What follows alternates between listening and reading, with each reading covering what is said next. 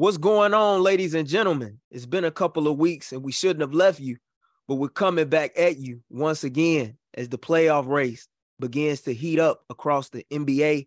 Welcome to yet another edition of Open Run presented to you by War Media.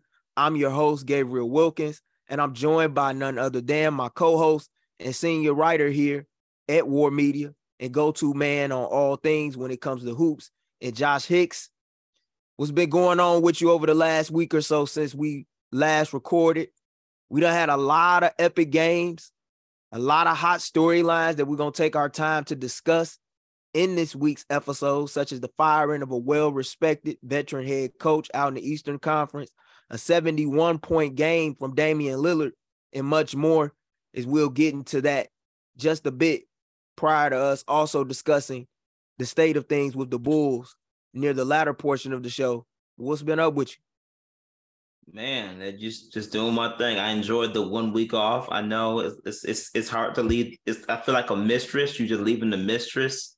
Mm, you know, trying to figure out if you want to go to your first love or your mistress. But hey, you know, eh, I got everybody got to need their rest, including me. I can't please everybody, so I'm glad that we got the rest that we need for that one week.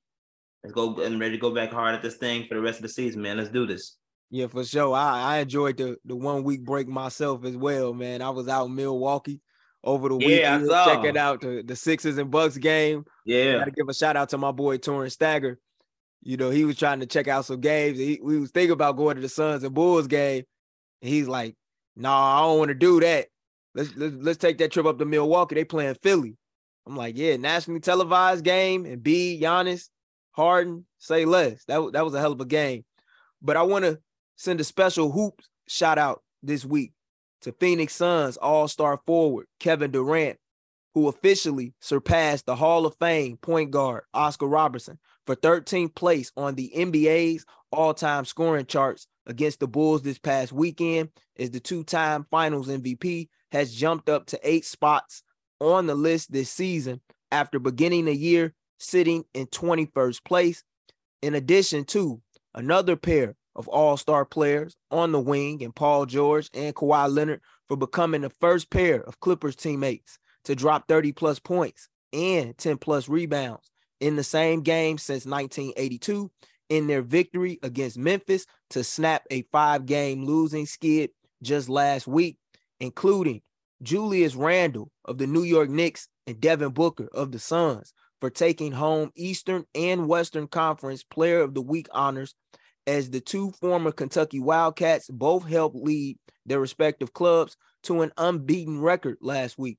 Randle posted nearly 30 points, 8.3 rebounds, and 4.8 assists through four games for New York, while Booker would go on to average a scorching 36 points per game to go alongside nearly eight assists and five boards per outing beside his new sidekick and Kevin Durant so, with all of that being said, as I always ask you, Josh, prior to engaging in any convo about all of the hot topics to take shape over the last week, what are some of the top storylines that have stood out to you heavily since coming back from the All Star break?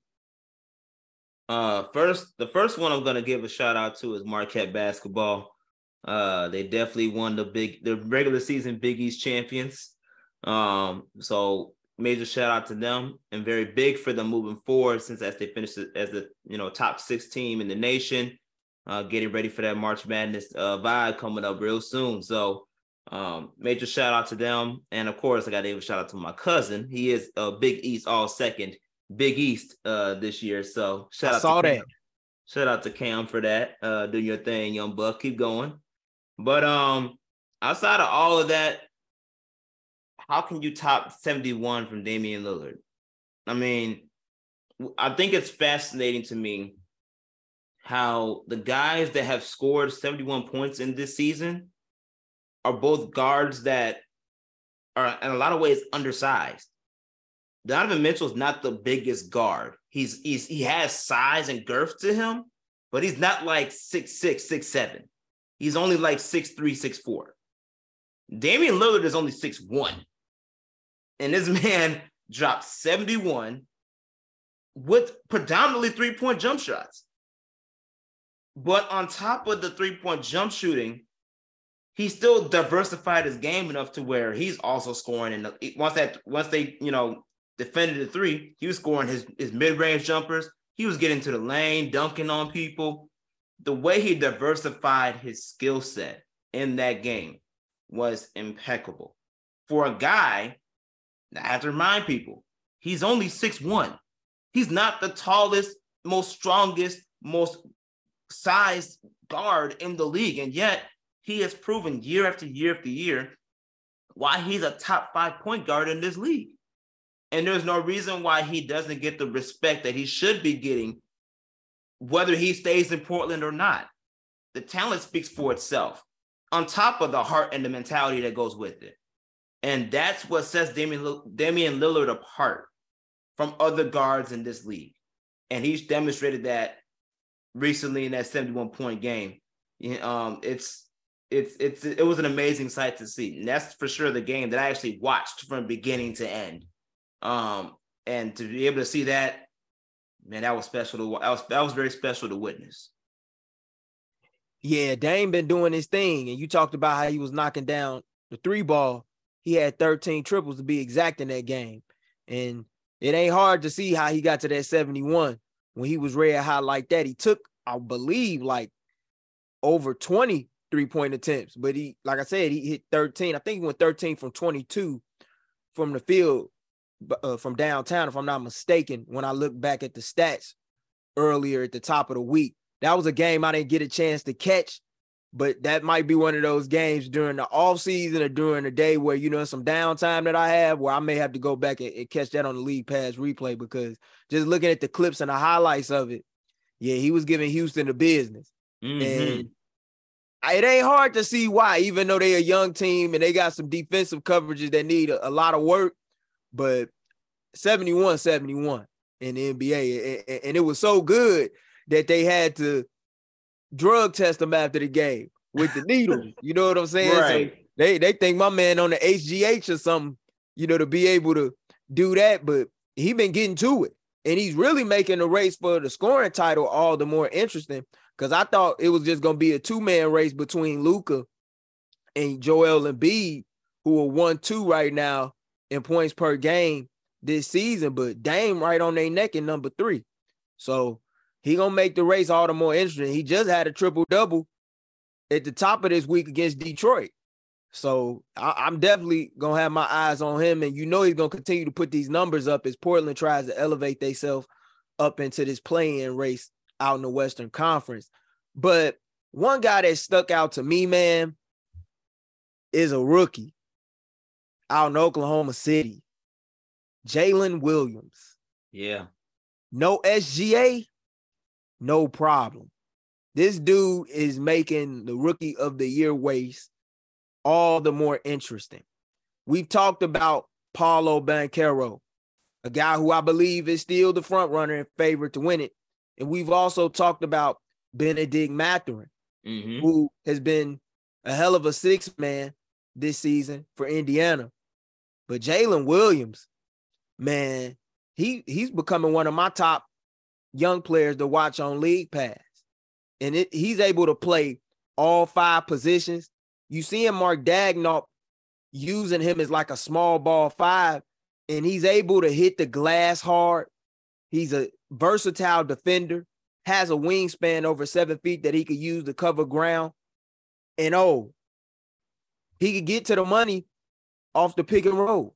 Mm-hmm. And he's continuously improving as a shooter. Like I have some numbers here three point shooting percentage by the month. Jalen Williams, November, 29.3%. December, 31.6%. January, 32.5%. February, 37.5%. Last 10 games, Jalen Williams been shooting 50% from three point land. And he's leading all rookies, if I'm not mistaken, and true shooting percentage at 59.6%. That would be the sixth highest mark for a rookie with at least 500 field goal attempts in the last 25 years. So he's doing a, a hell of a job. And for a guy who came into the draft expected to go late first round, if not early second.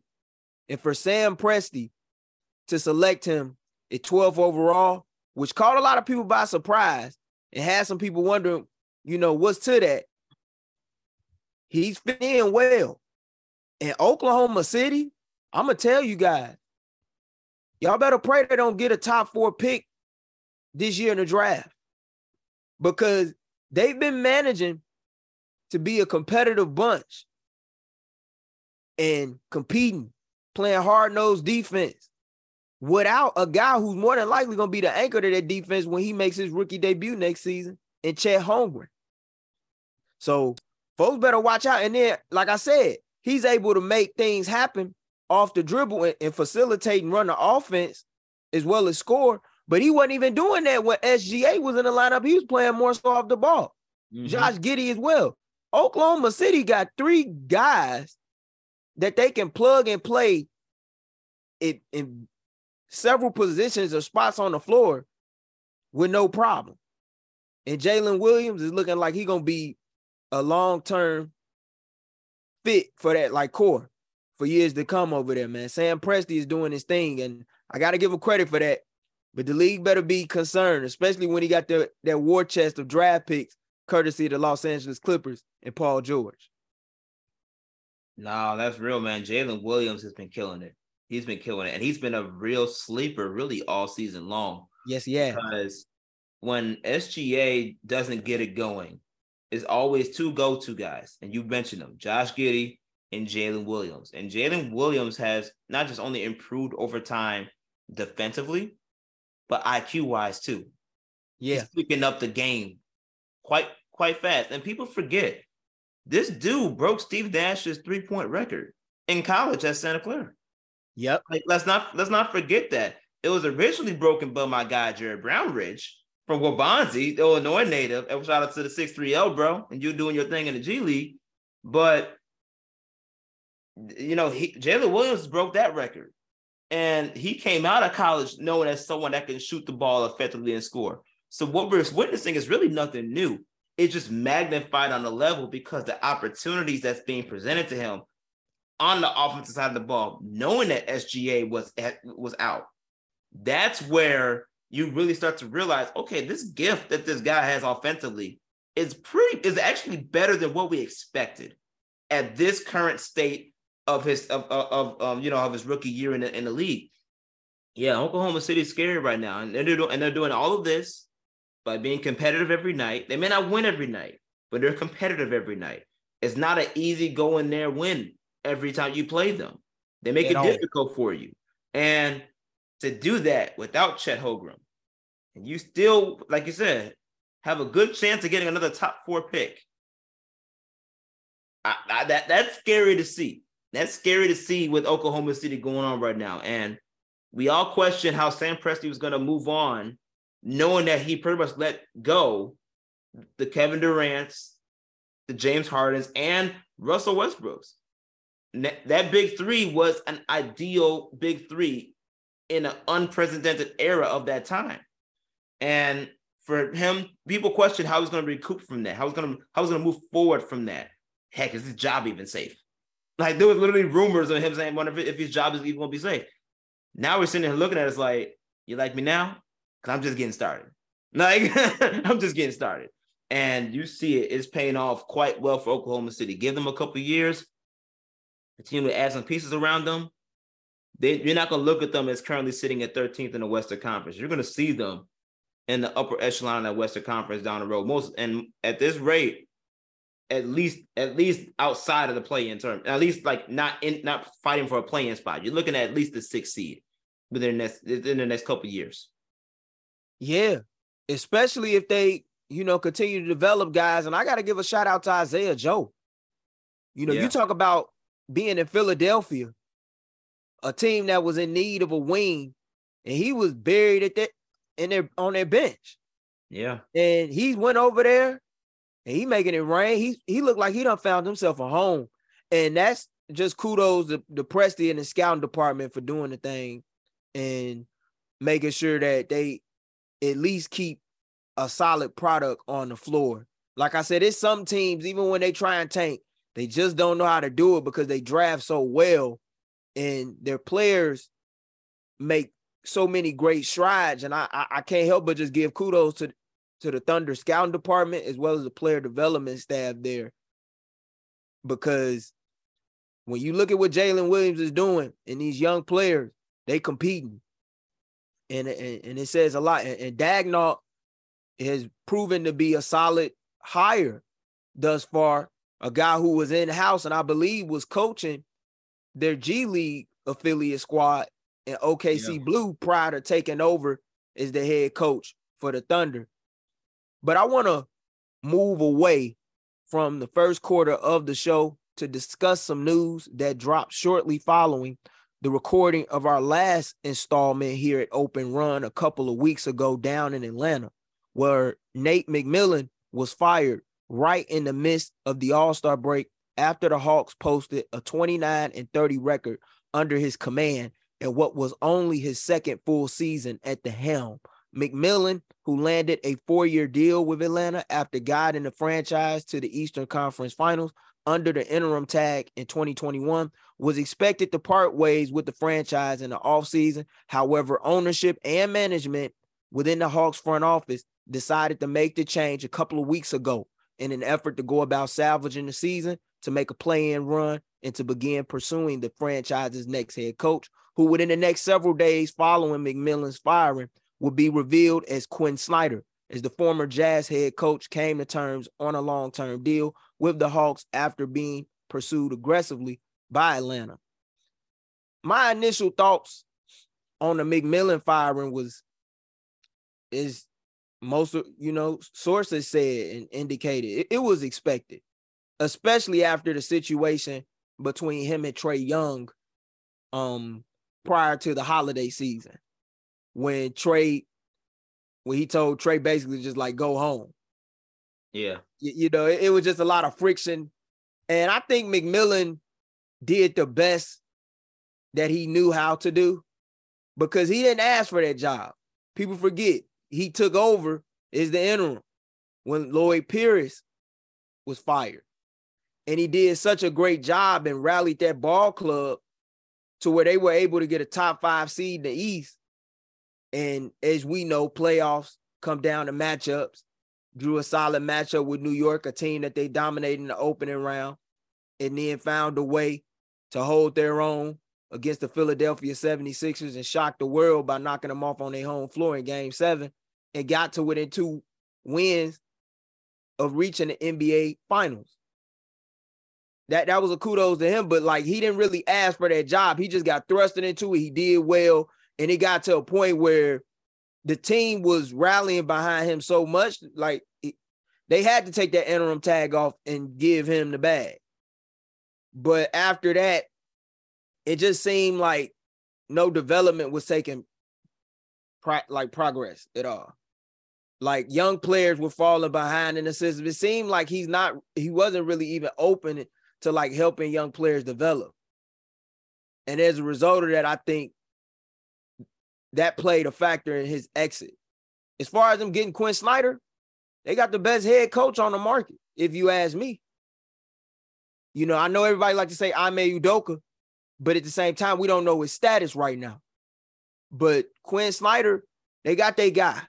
And he's a guy that's going to bring a coach that knows his X's and O's, a coach that's going to emphasize ball movement and have Trae and DeJounte in a steady system. I don't know how much he'll be able to implement that system over the next 17 games, as the Hawks only have 17 games remaining throughout the regular season this year, as they seek to fight for you know, spot in the play-in. But I do like that higher long term. And I think that bodes well for guys like John Collins and Clint Capela, who are known to eat in the pick and roll game, which is we know dating back to Quin's days in Utah, he likes to run a lot of that. So I think those two pieces will be able to fit only question I have is will they seek to keep both or will they let one or the other go? I don't know. But they got to show up some things on the rebounding side they also got to find a way to win and close out tough games that have cost them a great deal this season. Been one of the main reasons why they've been around that 500 mark throughout the year. This is the first time I can say that no disrespect to Lloyd Pierce, no disrespect to Nate McMillan. This is the first time in Trae Young's career he actually has a legit coach. That I just have to put that out there. This is the first time he actually going to have a coach where someone looks at him and say, "Oh, he actually had deep playoff success. He's done this on multiple occasions. There's a chance that you can actually win with this head coach." Um, and that is a shortfall with Nick McMillan. He hasn't gone very far in the playoffs with any of the teams he's coached. So you can't expect championship basketball out of him. That's just the reality. So I agree with you. It was expected. We all, I knew that was going to happen. Um, the fact that they got Quin Snyder, yeah, at the time, I've heard from um a couple people saying that they were looking at getting Ime Udoka heavy. Um, I think because of the fact that it's still kind of fresh with his departure, that kind of played a role into the politics or the PR side of things for that franchise. Considering in the past they've had very bad PR problems with front office people. Yes, they have. Uh, I don't think I think they, you know, they have since they revamped all that, they try to eliminate as much bad PR as possible. And, it, and not to mention the Trae Young situation was still very relevant in that in that locker room in that franchise. So Quin Snyder was the best safe available hire. It's the best way to put it for me. And because of that, I think I do think it's a good hire. He does. You mentioned it before. You mentioned before. He knows his X's and O's. Guys like John Collins in the big man department, Clint Capela, they're going to eat like crazy.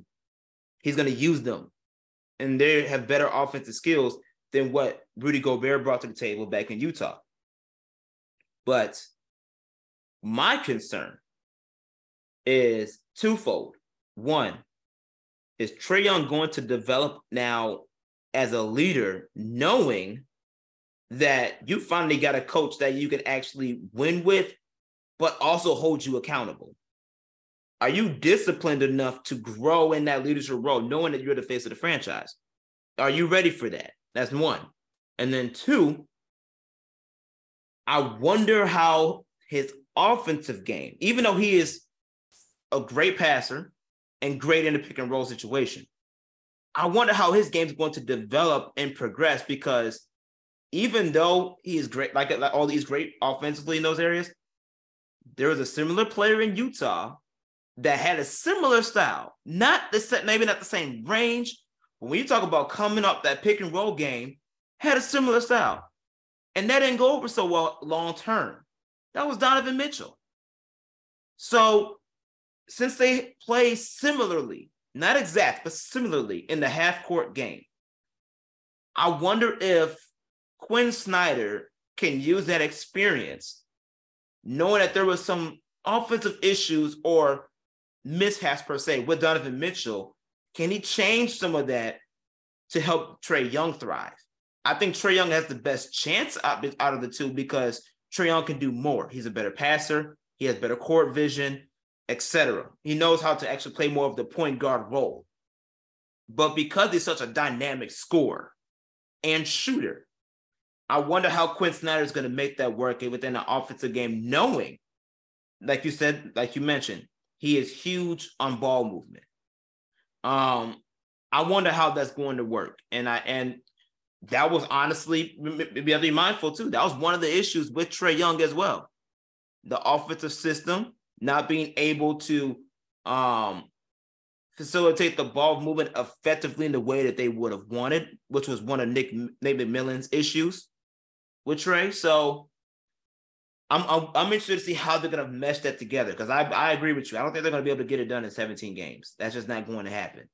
But long term, there's no more excuses for Trae Young now. You got your max deal. You have been to the you have been to the Eastern Conference Finals, and you actually now have a winning coach that is so that is very well qualified and respected around the league as one of the top coaches in the entire league that has a resume of winning. You can't, there's no more excuses for you now. You got to show up now. You got to do your part of the bargain. And from, from that, a long term, I think you said, I think you said uh, Quin Snyder signed a five year deal. Yeah, he did. Yeah. Trae, you got five years. you, you pretty much have another five years to get this right. And to go deeper than where you have gone with Nate McMillan. And now the clock is ticking. Yeah, I, I agree. Trae definitely gonna have to showcase more of his leadership ability under Quin Snyder compared to his previous two coaches thus far in the league.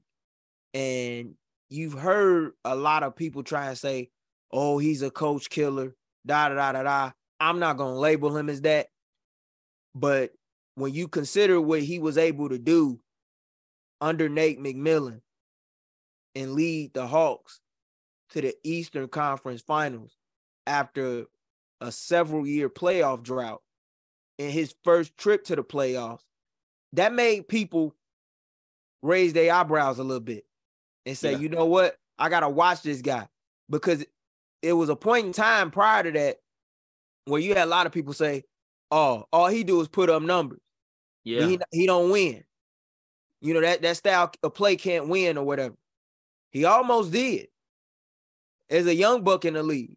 Now, with him being a veteran, things have to change. And just listening to some reporters and guys on Hoops Hype talking about it, they said that that locker room is kind of like divided in some ways, where you have certain guys hanging with other guys, and they weren't trying to like blast Trae or anything, but they said like Trae is like a real quiet guy that really like stay to himself.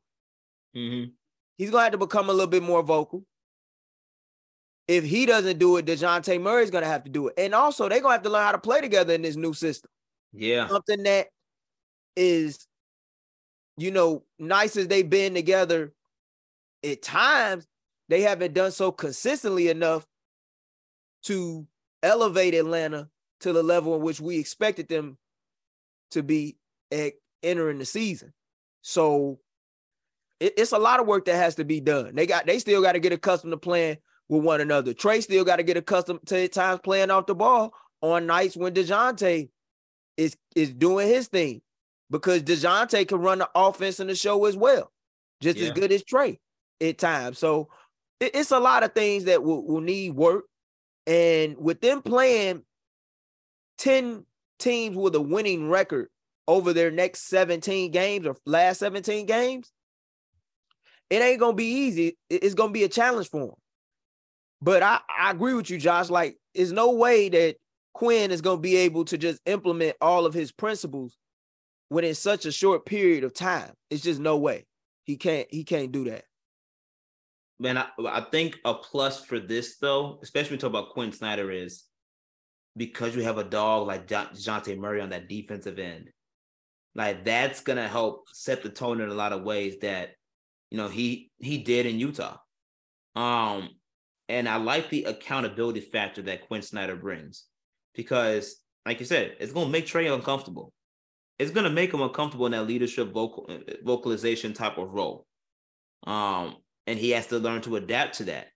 But even his skill set is gonna have to change a little bit because it's gonna involve a lot of ball movement, because of the fact it's gonna involve a lot of most likely um not just ball movement, but cutting, passing, yep. and you know, that type of action on the offensive end that Trae Young's not accustomed to. He's got to learn how to play off the ball in such a way that probably maybe one of the biggest changes that he's not accustomed to in a long time. He's gonna have to adapt like Luka Doncic is trying to adapt to Kyrie Irving. That's what that's the type of change we're talking we're looking at when we're talking about Trae Young off the ball. Because Dejounte, like you said, DeJounte Murray can run the offense too. And I will not be surprised if Quin Snyder does that because he did that in Utah with Mike Conley and Donovan Mitchell. Mike Conley was the point guard, but Donovan Mitchell, when he had his nights, the ball was in his hands. So Mike Conley had to adjust. And he can, and, and now Mike Conley had the game to adjust because he was a great not down shooter. Um, Trae Young can do that as well, but his biggest impact is with the ball, just right. like DeJounte's. So you got to figure out how you can balance act between the two, no matter who has the best game, knowing that down the stretch is going to be Trae at the end of the day, but uh, that adaptation is going to take time to adjust. And we talked about how Luka and Kyrie's going to take a, a nice, it's going to take some time to get it together, but they got the right guy to, to do it with under Jason Kidd. It's a similar scenario here in Atlanta. It's going to be, you know, DeJounte Murray and Trae Young, but they're, they're, they're going to have to figure out how to play with each other still, especially under this new system. But they got the right guy to do it in Quin Snyder because he dealt with that type of play. When he, and and similarly from a skill set perspective in Utah. And I think that's going to prepare him for this next lineup, considering what's been given to him. And if, and I think we talked about how Jonathan Collins is going to kill it. If they keep him, that's an athletic big that he's never had. Like, exactly. Quin Snyder's never had an athletic big like that. Um, so if you keep him, I can only imagine the advantages John Collins is going to have because that's more at Quin Snyder's disposal, especially for him being such an offensive genius. Um, so that's so this coaching signing was really good for John Collins. Um, but everybody else is gonna have to have some type of adaptation. And that's going to take some time. And I wonder how it's going to work, especially with Trae Young, because this really puts a spotlight on him, spot, spotlight on him, not just being the franchise player, but now you got to be a leader because you got a coach that's going to keep you accountable in more ways than one. Oh yeah, for sure. And you know they're gonna be staggering minutes over there as well between Trae and DeJounte, something that they've done even during the days of the latter part of uh, Nate McMillan's tenure. But I think you're gonna see more of that as well because anytime you got two guards like that that can handle the rock and run the show, you'll find a way to, you know, have them take turns.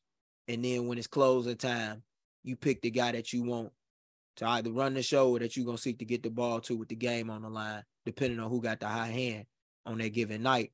But I want to transition along from the talk around the Hawks to discussing a team that is riding hot right now located in the same time zone as Atlanta, yet a couple hours away on a flight, and that's the New York Knicks, who as of right now are in action, taking on the Charlotte Hornets at MSG while we're recording this and entered it boasting the best win streak currently in the NBA after the Milwaukee Bucks dropped a close contest at home against the Sixers in a nationally televised game just last weekend. Julius Randle has been on a tear mentioned it earlier at the top part of the show. The reigning Eastern Conference Player of the Week. He's been scoring nearly 30 a night while hauling down nearly eight boards a game over New York's last 10 games, while shooting over 50% from the floor and 43% from three point land. Jalen Brunson, in many people's eyes, including our own, should have been an all star this year and is even went a step further, proving why he was deserving of the honor putting up a 32, 7, and 4 stat line through a pair of games to open up March. The Knicks have not dropped a contest since February 10th to Philadelphia on the road. What do you believe has led to the Knicks' hot stretch as of late, Josh? And do you think they can sustain this level of play? Because they currently sit fifth in the East playoff picture, not too far behind the Cavs, who, if the season was to end today, those two squads would be facing one another in that four or five matchup out in the East. Defense. That that's just really what it boils down to is defense. Um, Tib, this is and it shouldn't be surprising to us because that's what Thibs is. Thibs is a defensive minded coach, and he's gonna make sure that even if the offense is trash, you're gonna have a chance to win at the end of the games because just solely sounding playing good, deep, solid defense. The Knicks finally bought into that.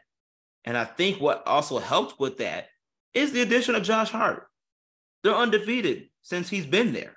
Yeah. He has brought that all around game that, quite frankly, has been he, he, that wasn't utilized in the, correctly in his previous situations.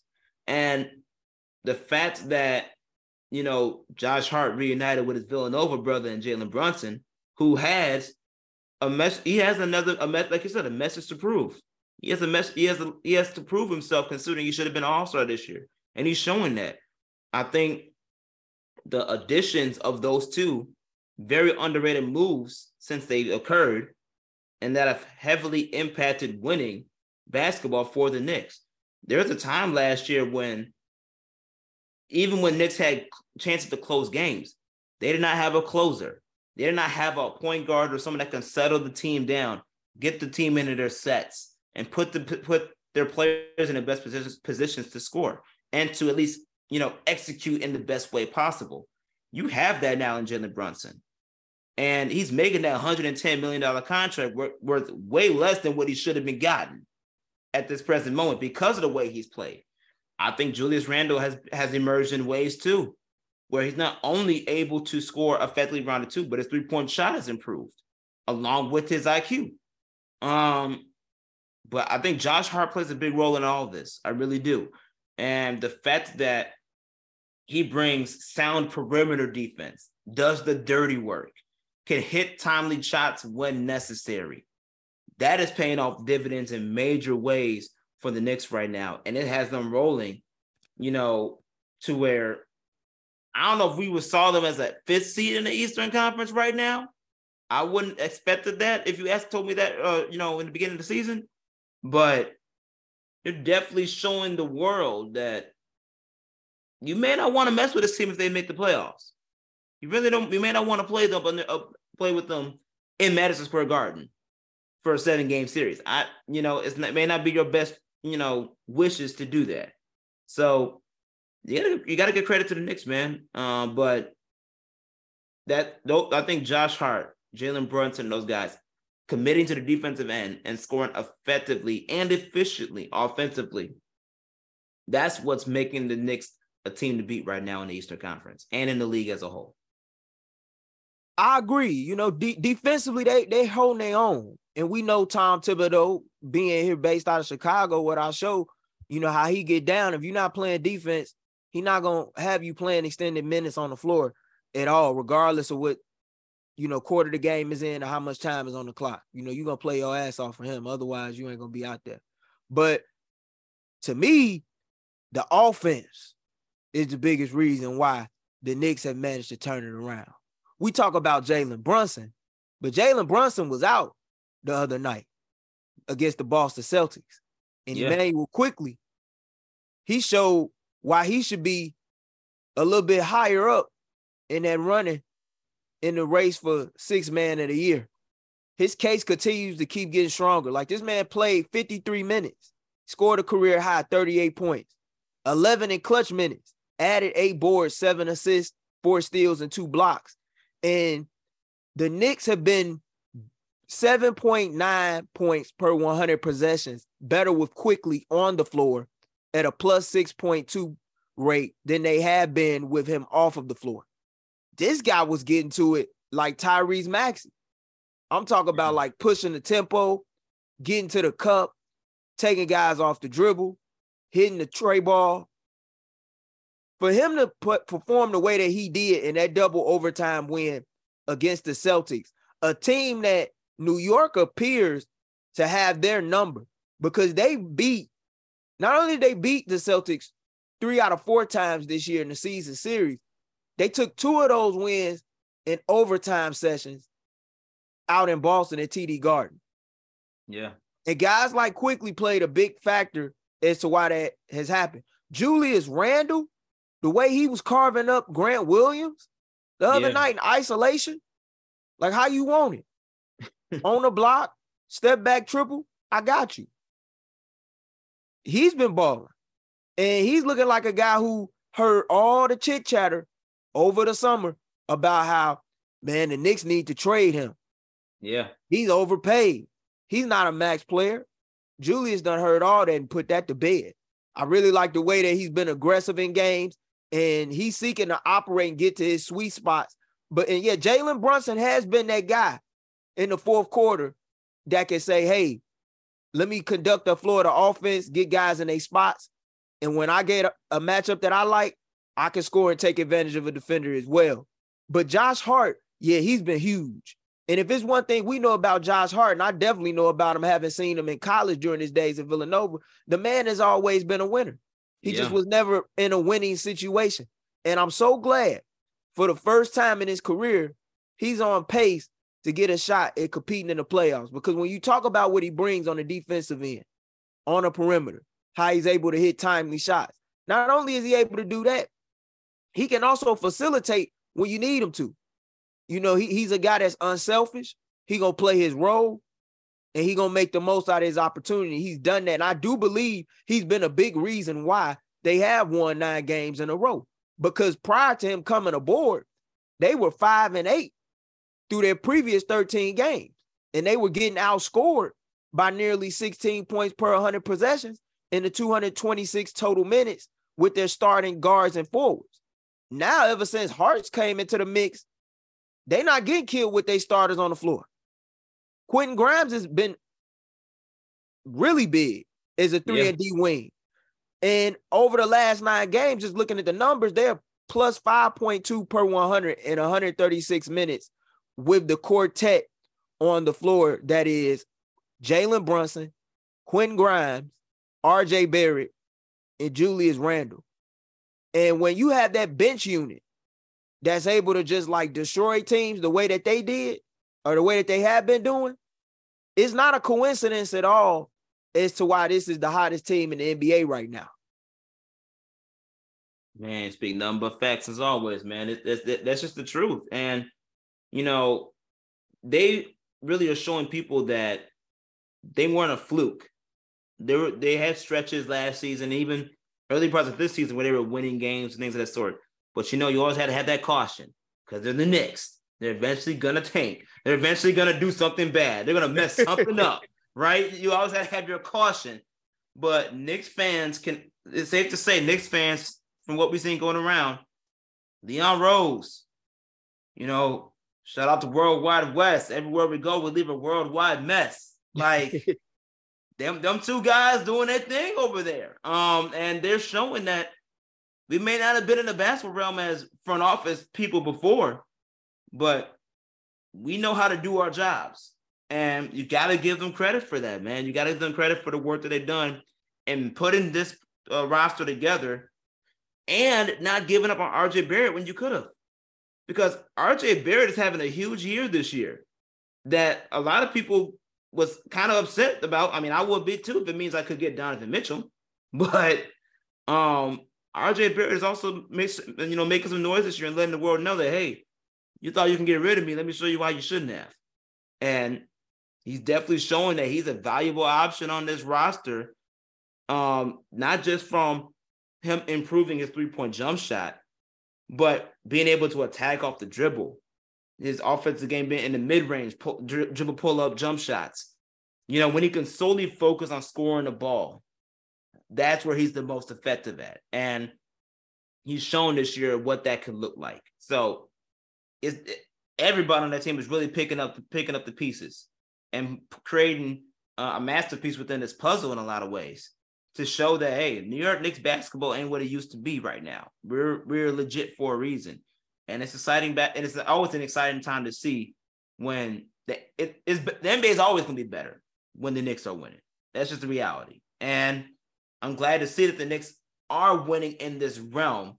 Not as much as the Bulls should be, but that's another competition. Another kind of we're gonna get into them later on for so, sure. Yeah, but um, yeah, Knicks basketball. I don't want to say it's fully back, but it's well on its way. Yeah, I mean, if they get to the playoffs this year, that's two times in the last three years they've gotten there. And then, oh, by the way, how could I forget about Mitchell Robinson? They just got him back off of injury, and yeah. I think their defense is gonna rise up. They currently in among the middle of the pack. They missed him big time on the glass as well as you know protecting that rim, which he's so great at doing. They got him back now, and and they really got you know a lot of momentum.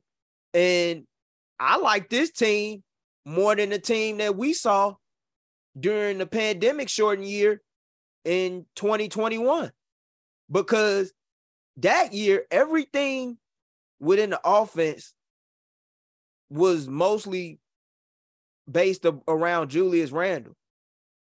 Now you can't just load up on Julius Randle when you got a Jalen Brunson out there, or RJ Barrett, who's improved his game. Yeah, he struggled as of late, and a lot of the Knicks fans been riding him a little bit, but like for the most part, he's been solid. He's not hurting them. And then you got Quentin Grimes, like you got shooters on the floor, guys that play hard defensively. This is gonna be a tough team to try and knock out in a best of seven series if they stay where they're at within that four or five range. And if they get that four seed, that's a very interesting matchup when you consider that they more than likely would be taking on a Cleveland Cavaliers team that mm-hmm. consists of mostly young players who have not played in the playoffs at all, with the exception of the all-star guard himself and now a veteran, as funny as that is to believe, and Donovan Mitchell. All I gotta say is do not let Donovan Mitchell knock off the Knicks. Oh, you know he's gonna have every incentive to do it with him being from around that way. oh man, imagine being able. You could have traded for him, and you didn't. But you get to the playoffs, and then the man you could have got knocks you out of the playoffs. Woo, that, that, that, that's lethal. That's lethal. It I, would be, but you know what? it, it, would be, but I got to give credit to Leon and Wes for not jumping a gun on that. And I tell you why, because not only would that have cost them RJ Barrett, but it would have cost them Quentin Grimes. And yeah. Donovan would have been going into the Big Apple with a lot of like pieces that might not have fit beside him in his game at all. And, you know, because New York been known for doing that for years. They make these big time blockbuster trades for stars and stuff. They did it with Carmelo, but they sold the whole farm. You know yeah. what I'm saying? And they dealt that would have made that destination or de- did make that destination attractive enough for certain star players to say, I want to go there. You know, if you can, you can always revisit that down the road. But I, so I, I, I like, I like the way Leon and, and Wes are handling things. They really trying to build something there, and they yeah. trying to develop players there, which they've been doing a good job of thus far. For sure, man. For sure.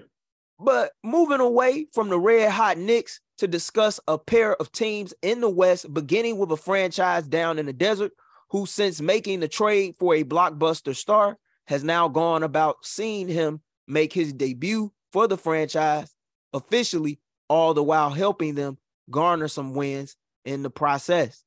The Phoenix Suns currently boast a 3 0 record since Kevin Durant's return from his MCL sprain, suffered in mid January during his last days as a member of the Brooklyn Nets, as the one time MVP dropped 23 points on 15 shots in his official debut against the Charlotte Hornets last week since coming aboard prior to the conclusion of the trade deadline, all the while capping things off with an impressive 37 point explosion on just 17 shots in an epic comeback victory on the road against Luka Doncic and his former running mate Kyrie Irving of the Dallas Mavericks over the weekend.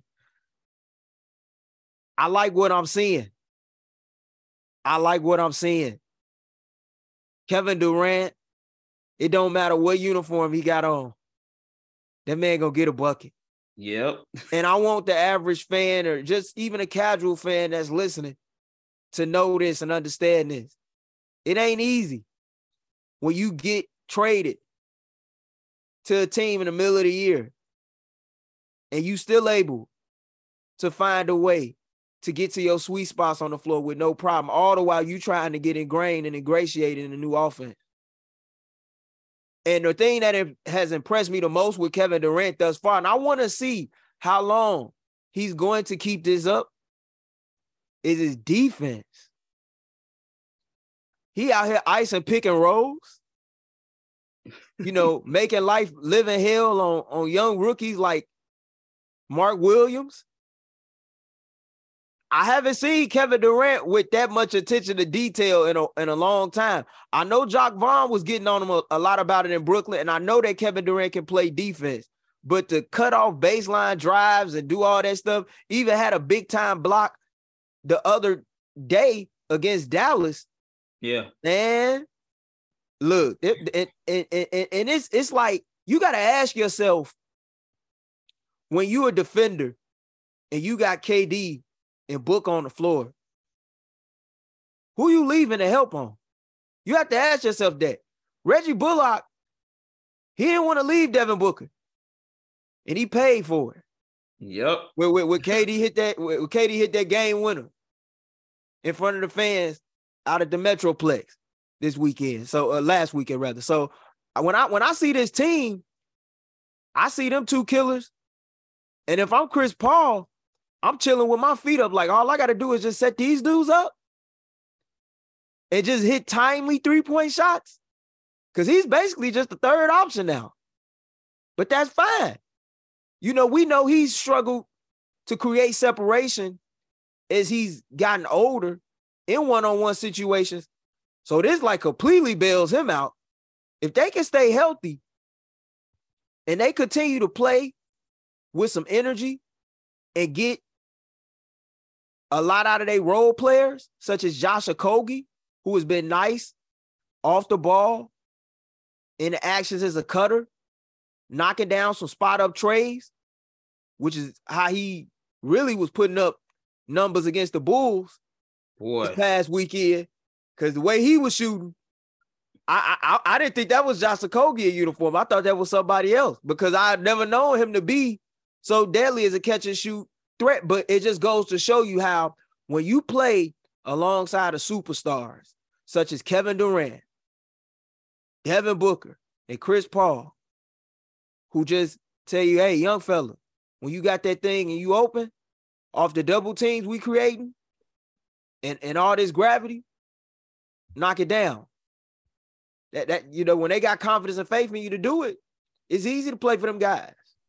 Real easy to play for them guys, man. And uh I, I like what I'm saying. I, I really believe if they stay healthy and they take advantage of some upcoming games on their schedule, maybe this could be the year. Maybe it could be. But even if it's not, they're in a real good position for these next couple years. Man, Kevin Durant, throughout this whole process, from Brooklyn all the way up until now in Phoenix, he realized he was dating the wrong girl. You know, when you date the popular girl, the known girl, she's very pretty. She offers, you know, she's very smart and tell she's very pretty. That's the ideal girl you want to be with. But then you date her and you realize there's so much paparazzi. She may not be exactly what you thought. There's things that you thought were ideal that, quite frankly, you realize, you know what, maybe I don't like this. And you just realize this this this celebrity girl's not for me. The Instagram model's not for me. And then you look over, you see another girl who's people may look at it kind of average, but she's still cute. You're intrigued by her. There's not she, there's not a lot there's not a lot going on around her. She just goes to school, does her thing, come home. Goes do goes to her extracurriculars and comes to the crib. She's not out every night. She's just chilling at the crib, laid up in her in her sweat sweatpants, hair tie, chilling with no makeup on and watching some TV. He's sitting here like, that's the girl I want to be with.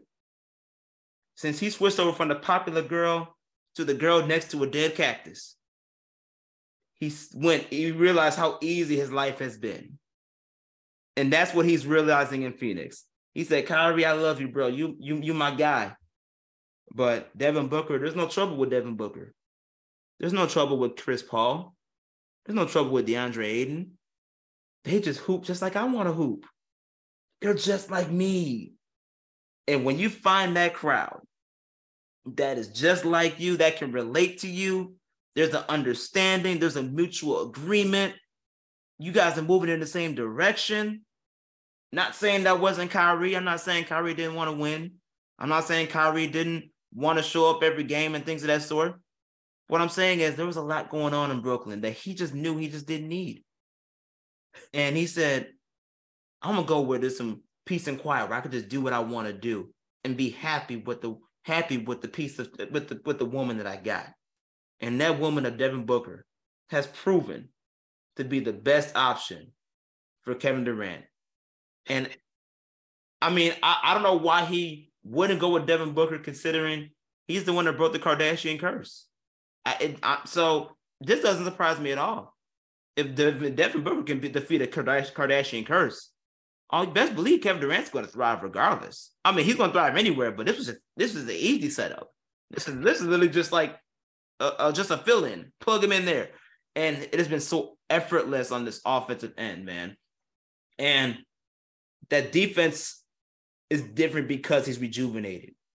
He's back on the court. He's happy to be around new teammates. And I think he's actually happy to be around people that he knows walking home. I don't have to worry if he's going to be in the headlines the next day. So having that culture that's set with, matter of fact, and, and mindful of the fact, someone he could relate to in James Jones because they played in the league together. So let's not forget that he has a probably has some type of good rapport with James Jones, who's running that front office. You got a new owner who is like Steve Ballmer. We going all in. Uh, what, what, what are these? What is these little picks that you that you what is this called picks that you have? Forget it. Put it on the poker table. Run it. We're running it. And then you have a legendary coach in Monty Williams who is so well respected. And need to mind you, Kevin Durant already knows from his Team USA days. And OKC. And OKC. was an assistant there. Yeah. Right. I, I, forgot about that. And I never connected the dots on that until the trade became official and finalized. And I saw a photo of Monty coach at KD at OKC. I was like, damn, I did forget after he got fired by the Pelicans, he went over to the Thunder for that year. Yeah. So all those connections are there. He's come home to a quiet spot and he's telling his mother, Ma, I think I found, I finally found the one. I finally found the one. And you talk about they're in a good chance to win this year. I honestly think it might be their best chance because teams are still adjusting to this new lineup. You have reinforcements on the bench outside of just your normal starting four. You got Terrence Ross coming off your bench that's some firepower to go along with the improvement of a Josh Okogie and others.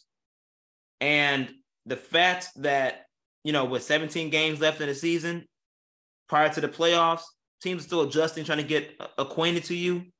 You're finally going into this part of the season healthy with everyone on the roster healthy.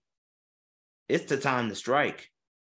This is your best time to strike. And the team's already unguardable as is, but Chris Paul, you don't know how much younger he's not gonna get any younger.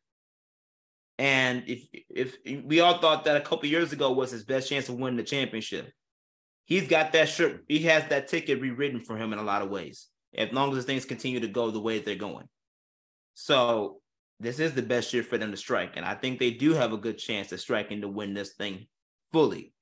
You got a you got a rejuvenated Kevin Durant. He got a new rejuvenated side piece in Devin Booker. Chris Paul, fully healthy, doesn't have to do too much now. He can be very selective with his play while also just running the offense. DeAndre Ayton, you've it, uh, you've seen him have a different type of energy to him since the addition, and that's been real positive to see too. Yeah, because I always felt like he was going to be the wild card in this whole thing, but he has come to play thus far, and he trying to do the dirty work and set the tone defensively. Because you know that that wasn't easy on him to go from being the the number three option to now you the number four option. Like you got to do this dirty work. You got to set some screens. You got to protect this rim. You got to get these rebounds. And we can't really have you complaining if you know you only getting like five or eight shots a night. Yeah, that that that's real. And I think the addition, and I think all those factors made it easy for him. Because we have to remind you have to be mindful. He still was having beef with the Suns in the beginning of the season because of that contract. Mm-hmm. So let's not act like throughout the whole season, he kind of just slipped it under the rug, like, all right, cool. I finally got, I guess I got the most I can get and moved on. Nah, he he still got some issues with that off with that front office. But I think because of the fact that now you got people coming in like Kevin Durant, who's saying, "Hey, look here, bro, I'm just here to win, but I need you to win." Having guys like James Jones and Monty Williams that you know help them get to the NBA Finals before to say, "Hey, in order to make this work, we need you. This is why we brought you back." You know, there's some, there could there could have been some reconciliation during that during that time, right before the All Star break, that prepped them for this moment. And he's shown up. We know D Book shows up, and Chris Paul has shown up in the most crucial, clutch ways when necessary. Especially when, and what, what I'm referring to specifically is when the Phoenix Suns played the Bulls. Chris Paul only shot the ball like four times, but three out of those four times were clutch moments down the stretch in the, in the end of quarters. And that led to him hitting a dagger three that put the Bulls game way out of reach. Yeah, I remember that. I know what you're talking about because I was watching it at home. yeah, like it's moments like, like that where Chris Paul could just need to step in and do his thing. And you know he's going to do it without hesitation. This is the best chance right now, I think, for the Phoenix Suns to win. Great, good chances moving forward. Great chances moving forward. But right now, everyone healthy, still caught the league off guard. They still trying to adjust and figure out how they're gonna guard you. This is your best chance you're gonna get. They need to ride this thing out and let it roll. And you know they're gonna try and move up in the standings too, because they currently sit fourth. As I'm looking at my laptop right now as we recording this episode, they currently sit fourth in the West, 10 games back of the Nuggets for the top spot, but they're only three games back of a team that we actually about to get into discussing right now because they've been in the news heavily in regards to a matter surrounding their all-star guard, Ja Morant, who currently finds himself not only in hot water with members of the public, but also within the league following recent events that took place over the weekend. In the hours following the Memphis Grizzlies' loss on the road to the Denver Nuggets, Ja Morant posted an Instagram live video in which the former rookie of the year displayed what appeared to be a gun all the while in the middle of a nightclub posted out beside others out in Colorado, an act that would lead to Commissioner Adam Silver to suspend Morant for at least two games shortly after, as the league is currently conducting an investigation into whether or not Morant happened to possess the firearm on Memphis's team property or a part of their traveling party. Morant is also being investigated by the Colorado police at this time, where, in spite of being an open carry state, it is illegal to possess a firearm under the influence of alcohol in addition to carrying on a federal property. Morant is currently away from the Grizzlies as of the league's investigation and has been said to have no definitive timeline for his return by head coach Taylor Jenkins at the top part of this week as the team is in the midst of getting set to take on the Lakers this evening out in Los Angeles as we record this near the top part of the week. I got to get your thoughts on this, Josh. This has been the, the number one topic of discussion across NBA Twitter and really across NBA circles throughout the country, man. Memphis is four and six through 10 games without Morant thus far. No one knows how long this absence of his may last. But I got to get your thoughts initially on this news with, with Ja Morant, man. A guy who, as we know, has been in and out the news with a lot of stuff but now it seems like shit done really hit the fan now. That's the best way to put it. It hit the fan. And um I hate that this happened to him. But this is honestly giving a lot of Allen Iverson vibes. When AI was first in the league and he was having his troubles with, you know, rap or street culture. Um, within the league itself. Um, we feared that this would happen or lead up to that because in the previous shows that we've done, even going back to the incidents with, you know, John Morant and and uh fighting, you know, with, Shannon team fighting Shannon Sharpe and Tee Morant getting involved and things of that sort. You know, we kind of knew that if things didn't get better, it could get worse to where it is now. So we really shouldn't be surprised that this is happening, but you don't want anyone to go through any through anything like that. And unfortunately, he is the victim of that. He's dealing with that. Um, I'm glad he's dealing with it now, because at least gives him the chance to redeem himself. Um, but it's unfortunate. It's just very unfortunate that he's in this circumstance, especially, especially since he just signed that max contract. He just and got that, signature shoe with Nike. Yes. So you were doing so well to a point now where if you're not too careful, all this can be stripped from you. And need to mind you, the, the the what the investigation that the league is going under could get him automatically 50 game suspension because of the fact that, that that's violating CBA rules. So if you violate CBA rules, and that's and they said the punishment for that is a guaranteed 50, 50 games, you're not talking about just this rest of the season. You're talking about next year too, half of next year. That's that's if it, I don't want it to go to that, but that's going to be rough for John Morant to and the Grizzlies overall to overcome. Now, I think I saw a report that you know it's rumored that he has checked into rehab for alcohol and drugs. Um, and I hope that is true. I hope that he is taking it seriously to the point where you know he's seeking the help that he needs to better himself. But as a 23, I think he's 23 years old. Yeah. As a 23 year old, it's tough. That's a tough position position for him to be in. But I'm glad it's happening now because he, he, he needs to grow and, and mature because of the fact that he's a leader and the franchise leader of of and leader of the franchise and wanting to be one of the faces of the league. Um, but most importantly, he is a father. He is a father. He is a family man. Like you being arrested or you going to, you know, continuing this path when you have a young daughter that looks up to you every game, that goes to you every game that you live with consistently. Yeah, you got to reevaluate your life because at the end of the day, as much as we love basketball, we want him to per- and want him to, you know, do his best on the court you got a family to take care of, brother. You got you are a man that has responsibilities, and your daughter's your number one responsibility right now. So I hope and pray that as he continues to, you know, hopefully have this revelation, that he eventually wakes up from this and he moves on and presses forward into a better direction. But as of right now, it's not good. It's very unfortunate.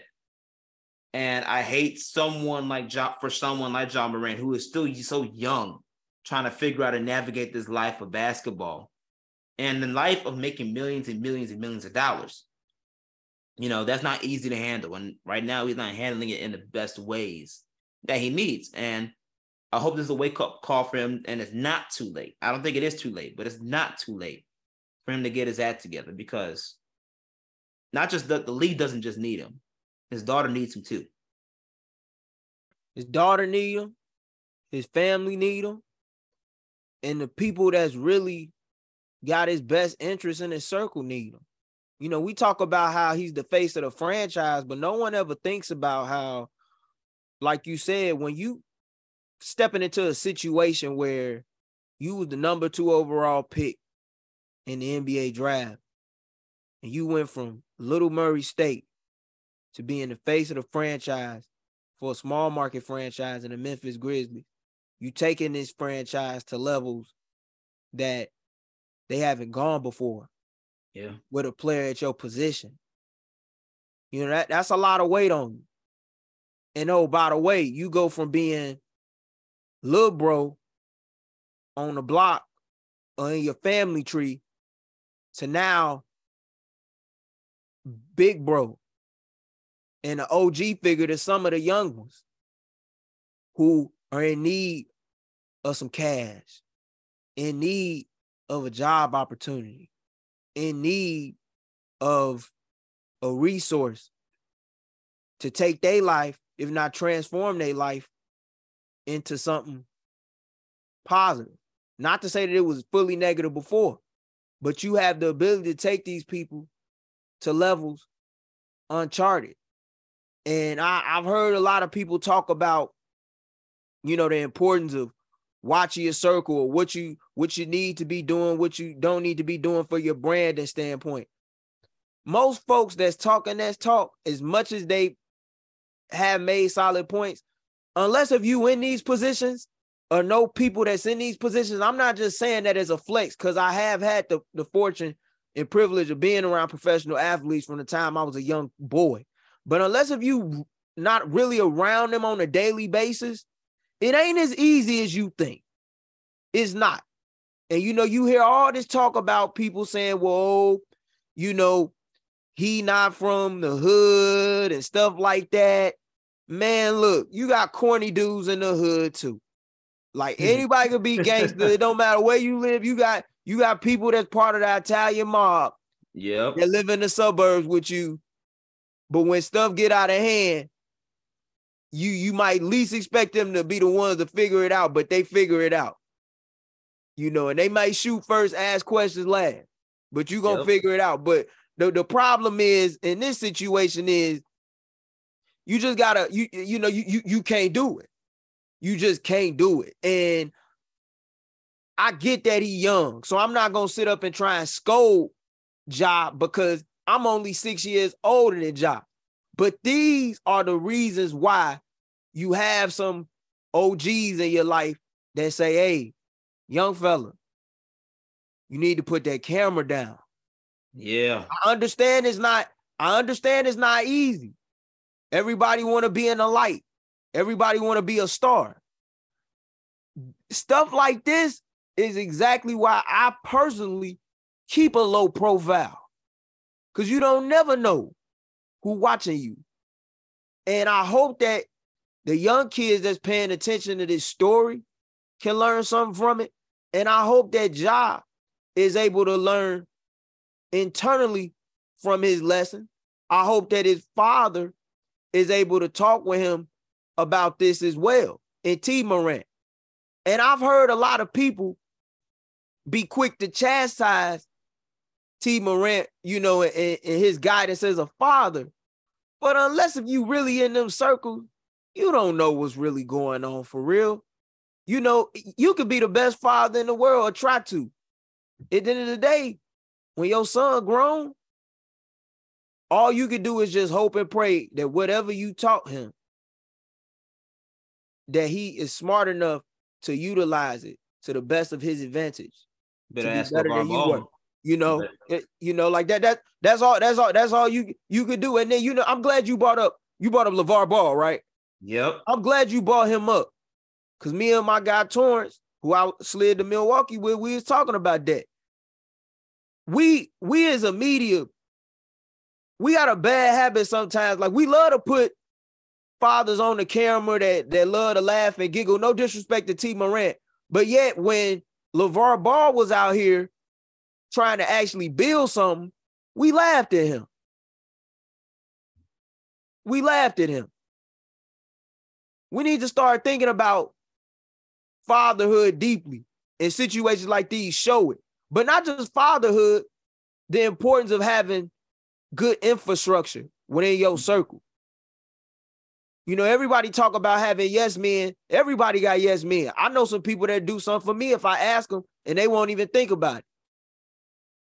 But I don't need them people around me all the time. I need some people that's gonna keep me in line. That's gonna keep me in check. Make sure that my ego don't go overboard. But with Ja, man, like I mean, it, it's unfortunate. It's just unfortunate. It is. It's you know, I, am praying for dude. I, I appreciate the comment that he issued through the press, and yeah. I know it's just a comment through the press. But I hope that he's working through it.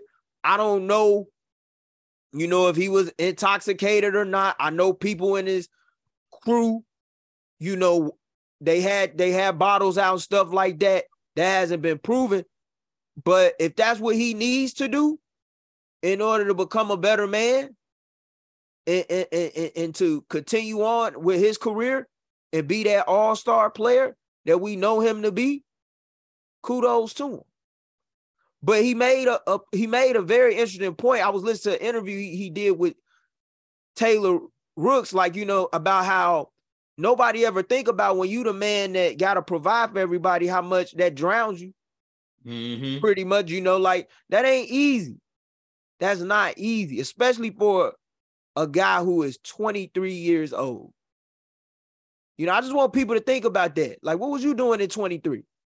Did you have millions of dollars? Did you have a profile where you had a million followers flocking to you and stuff like that? You was moving and living from city to city. It's easier said than done, man. It's easier said than done. Yeah, uh, I obviously com- completely 100% agree with you. Um, I think it's just also interesting when you talk about fathers and how we brought up LeVar Ball. LeVar Ball, yeah, we made you were absolutely right. We, we made fun of him for trying to build something. But one of the main reasons why I mentioned LeVar Ball, because you talked about how you hope John Morant grows from this and that the father and that what he's learned from his parents and his upbringing from his father, you just hope that whatever you teach him carries on moving forward in the best limelight. LeVar Ball, let's, let's put it this way. Lonzo Ball had a similar situation with his father. He didn't, he wasn't, uh, he wasn't crazy from a drugs or, you know, alcohol perspective, whatever the case may be. But there was a moment in time where he was he was right under his father. Everything his father said, he did. But there was a moment in time where he had to grow up and make his own decisions for himself. And he said, Pops, I love you, but I can't be with Big Baller Brand no more. I got to make my own, I, I, I want to create my own legacy and do it my own way. And then from that point on, you saw Lonzo Ball flourish and make four years, $80 million deal. I'm just saying, we love Tee Morant. Tee Morant is to us a winner not just as a black man, but especially a black father. The way he supports and loves his son and his granddaughter means the world, and we see it. But at the same time, Ja has to grow up and make his own decisions. And as he grows and matures, there's just certain things that he's going to realize he just can't do, even though his he may see his father act the way that he acts which sometimes is not the most positive considering the recent incidents that have taken place at games pertaining to him and alcohol use, intoxication. So that's another element he's going to have to dissect and really realize okay, just because I'm growing up and I have to learn from my mistakes, I might have to be an example to my own father so that way he can see this. And since he knows things have not been in the best limelight over the past year between us, not only am I going to have to make a change, but he might have to make a change too. And sometimes the best wake up call for a parent is when their kids are leading the way and they're not expecting it. So I'm not saying in this case Tee Morant is to blame. I'm not saying any of that at all. I know that. But what I am saying is leadership goes far and it starts with your actions. If Josh changing, maybe that could change some of the things his father's been putting the limelight for too, which can change the whole demographic of what the Morant family really is about versus what the media publicizes so much. Because we know yep. Josh's a great guy. We know his father's a great man. You know, we know they're great young, they're great black men, but they're in the wrong limelights for the wrong reasons. And they have to change the narrative. So maybe this is twofold for that, for not just John, uh, Ja Morant, but his father as well, to where this is not just a uh, Ja Morant healing, it's a family healing in ways that we may not know that can be beneficial for that family moving forward. And you know, if you're a real homie to Ja too, man, like straight up, you know, you you you really wouldn't even let him get in that situation. If you ask me, if you a real homie to him, and I know I've heard some people say, well, that's why you need vets in the locker room. Mm-hmm. I get it. I do agree with that. But even when you have vets in the locker room, These guys are grown men at the end of the day. Yep. They're gonna do what they want to do when they want to do it. You cannot police everybody, even when you try. I know I'm pretty sure you got some stories yourself, Josh, being a former hooper. Like it, it's been so many guys I done been yeah. on teams with, regardless of the sport, who when they was hot about something, you couldn't calm them down for nothing. Yep. But when they was gonna turn up, they was gonna turn up. We all had that story, you yep. know. So unless if you been in them, you know, behind them walls with dudes like that, you don't really know you don't really understand and you will never know. And I'm not trying to act like I'm holier than now myself and that I know everything because I don't. But like you said, this this it, it, it it's really it's really everybody in the circle got to get right, and whoever don't want to get right, they got to go. But I want to ask you real quick. Like I said, Memphis is four and six through ten games without Morant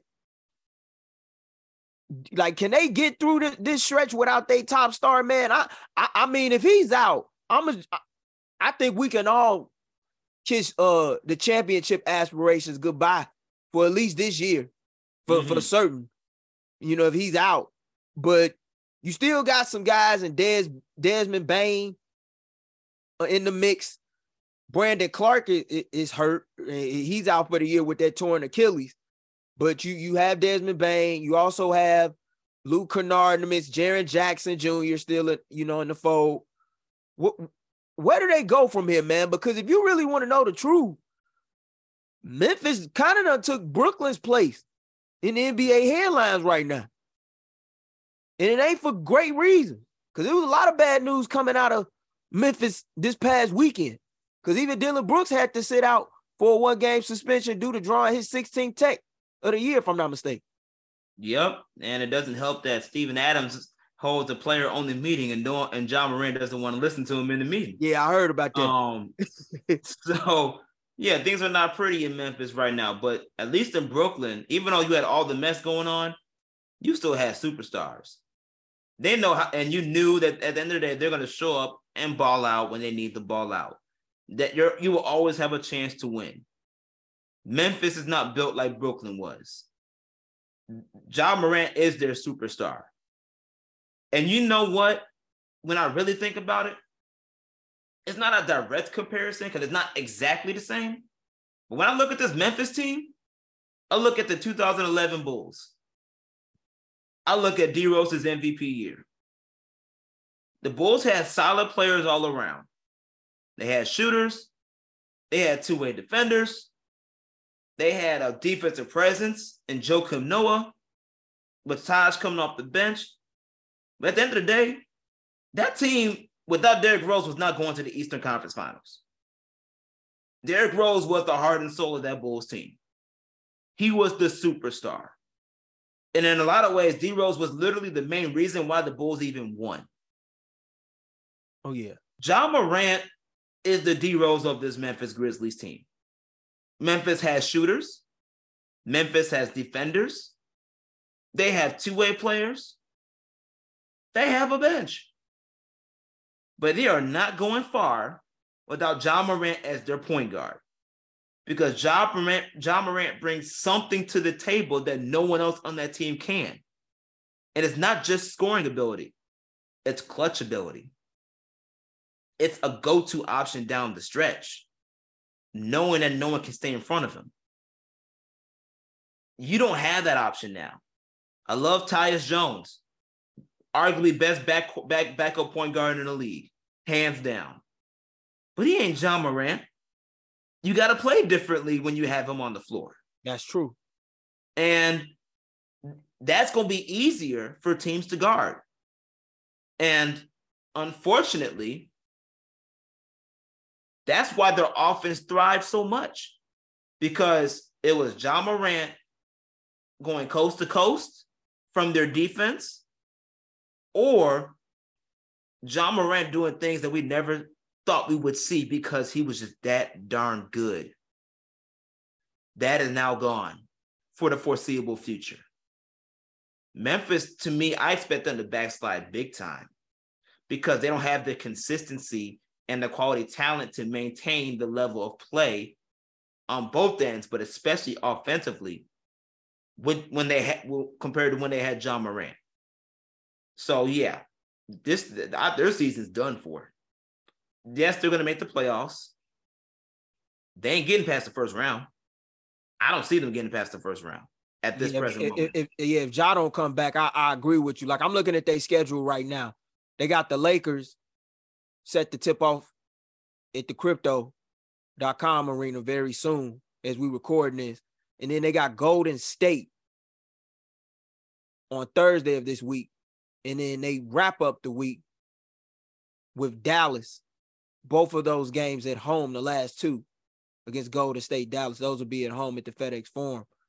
It's not going to get any easier for them. And they face Dallas three times over the course of the next like 15 or 10 days.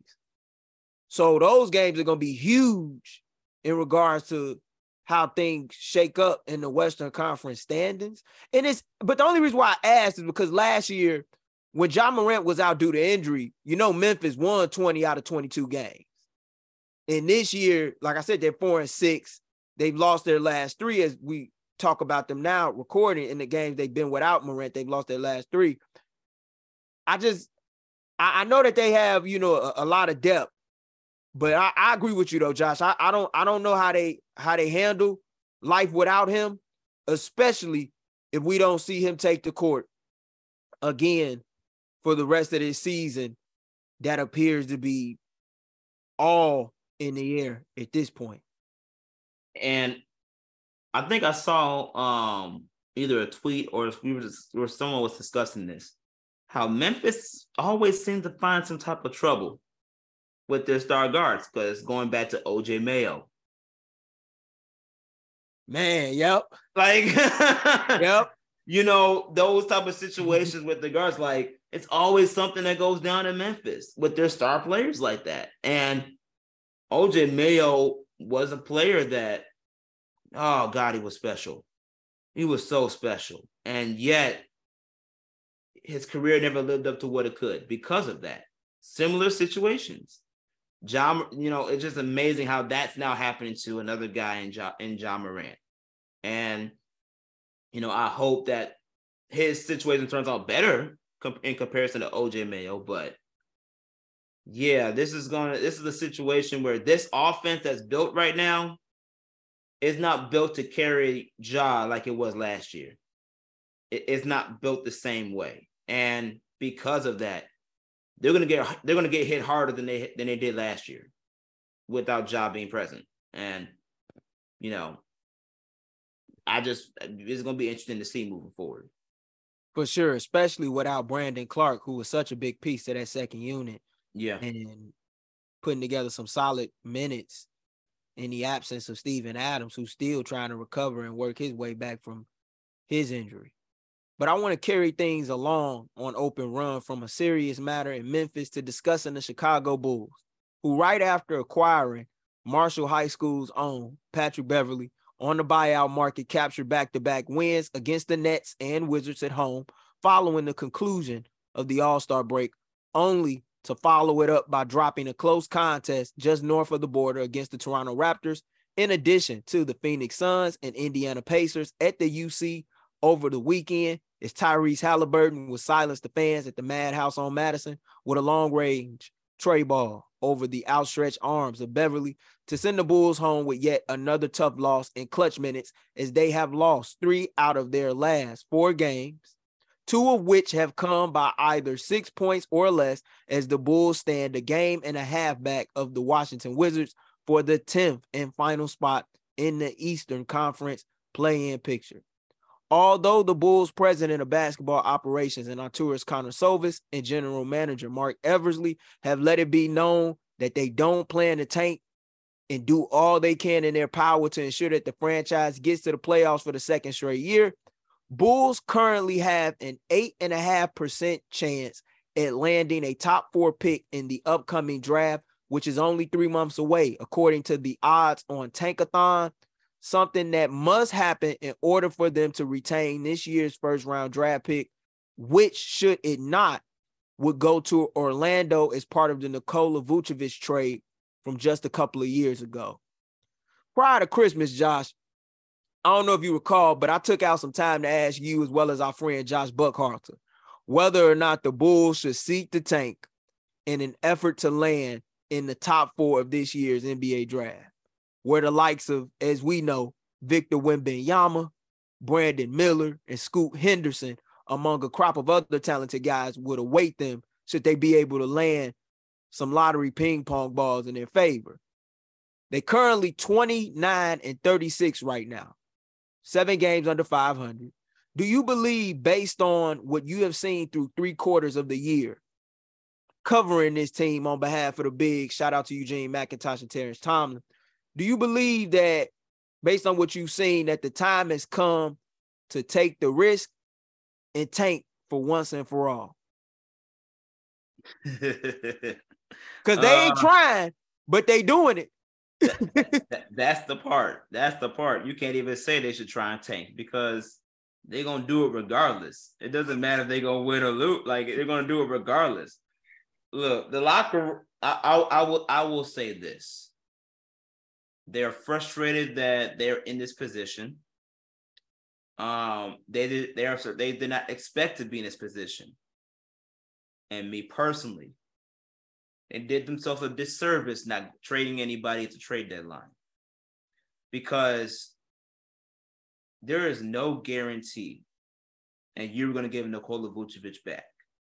There's absolutely no guarantee. Yes, the rumors say that he wants to stay. He's looked at houses here. I look at houses too. Chicago got some pretty nice homes. I look at houses too.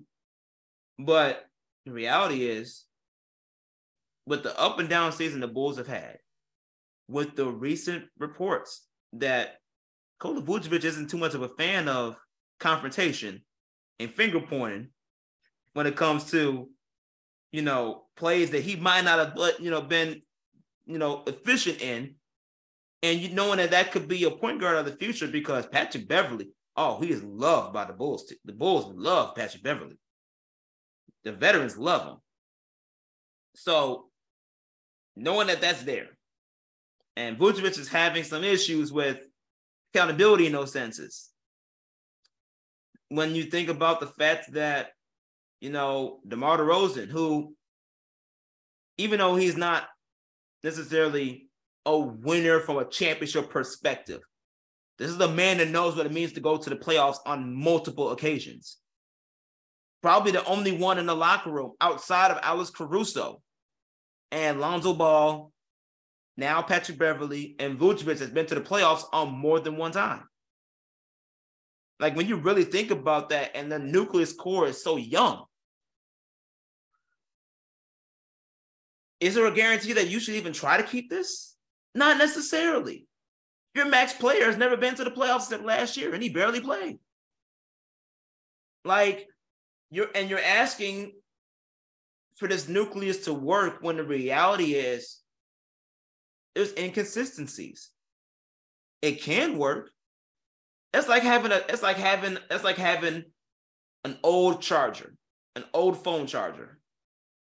You plug it in, ah, it, it's not gonna click right away, but there's some juice still left. You're gonna try to use all the juice you can out of it, even though it's not gonna automatically charge because oh, I gotta hope they can work. They still got a little juice left. That's what the Bulls are doing with this franchise. That's what the Bulls are doing with this team. You've seen this team clearly does not want to work. The formula's there, but it just doesn't work. Yet you're saying there's a little bit of juice left. I gotta get this juice out. Let's let's get this juice out. Let's try to get it for the next year for the playoffs.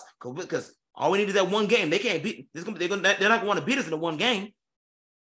But and then you have the conversation of mediocrity because your tone changed from we want to go to the second round of playoffs or better to now, oh, we just want to get to the playoffs. Where's your standard?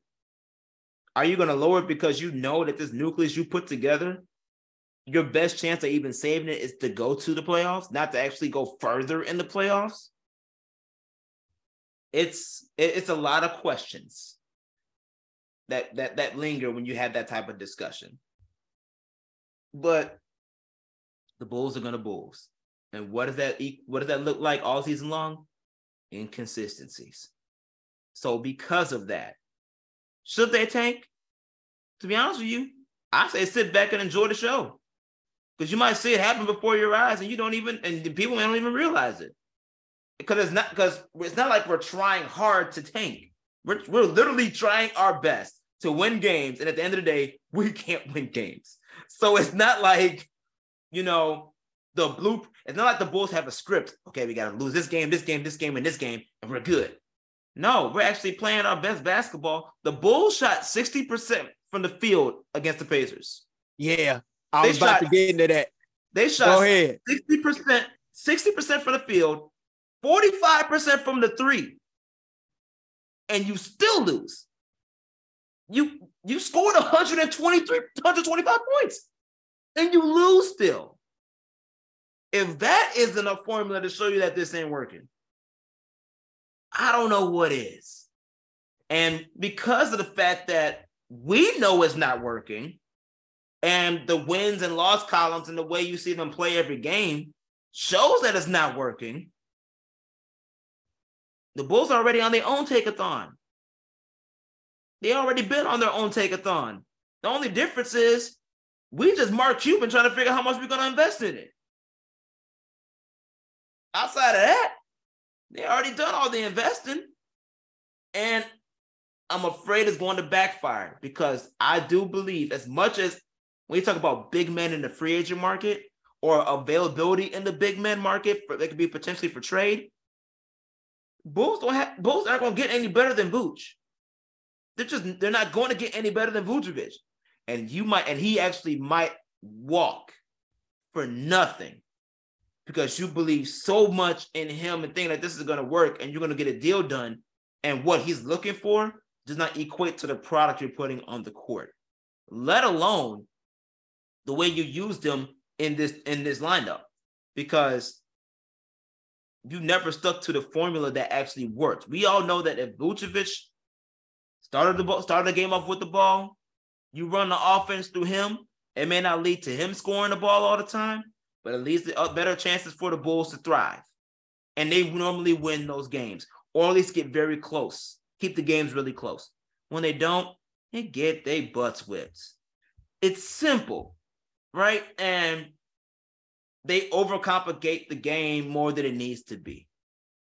They shoot their own selves in the foot. They're very undisciplined. There's no defensive structure. There's no energy. There's they're always turning over the ball. They can't protect the ball. No, and at times they barely force turnovers. It's so much that goes into this Bulls team right now, bro. Oh, I know. And that's why that's why I'm that's why I'm letting you talk because I know you at these games. I know you talking to these guys. And when you brought up the fact that how they shot over 50% from the field, put up 120 plus points, and still lost, I can tell you why that happened. Because they was getting killed on the glass. Yes. Annihilated. Yes. And outworked and as a result, Indiana was able to get so many second chance points that that's what helped keep them in the flow of the ball game. And I got some numbers for you that just go to show you what a difference indeed that a year makes. The Bulls are now 11 and 22 in clutch games this season, which are defined, as we know, as within five points with five minutes left to play. Last season, the Bulls went 25 and 16 in such games. And those were the games that define the success of that team. Mm-hmm. Whereas this year, it's broken them. And you talk about the defense, you know, and the lack of energy. Energy be there in spurts, but not throughout the full 48. And that's been an issue. The way I see it is no differently than what I saw in June yeah, it, it's it's time to to take the risk and tank. It's time because if you've been trying this hard to win and you haven't been able to do it, hey, it's gonna be a long summer. it's gonna be a very long summer in Chicago. And for all you depressed baseball fans, I got bad news for you. You better put your hope in the White Sox or the Cubs for you do the Bulls right now. I'm just saying. I'm just saying. And, I mean, and, and, and, no disrespect to Patrick Beverley, because Patrick Beverley has tried and he's busting his tail off trying to do the best he can to get the most out of Zach LaVine and other guys. And I think Zach has actually played well as of late. Yeah. Yes. Attacking the rim, getting to it, you know, not trying to settle. Patrick Williams has made yeah. some strides as well. But in spite of that, like you said, these pieces that they have intact do not fit. And at some point, they're going to have to, I don't want to say rebuild their roster because I still see some young talent here and there, but they're going to have to retool it, mm-hmm. especially when you don't even play a modernized brand of basketball. You want to shoot all these twos. You got to have some guys that's going to knock down some threes. No knock on DeMar DeRozan. We know he's a mid-range assassin, but you cannot just live and die so solely in cr- crunch time with DeMar. You can't do it. And there have been so many times where, and I know your man Eugene was pointing it out and even asked Billy about it, where he don't even seek to call Zach number. Right. And that's your max player. And the only and it's funny that you mentioned that because we asked him that in the last game against the Pacers. Okay. And he said, yeah, that game, yeah, for that game, Zach was the number one option. But Zach wasn't even open. Neither was DeMar. You had to settle for Vucevic shooting a fadeaway three. Right. So even so the big to add to add to that point, it's not just you know, not calling for Zach to get the ball at the end of games because reality, I think that should have been the case regardless. Zach should have been the number one option down the court in, in, in those last minute uh, situations to get a bucket.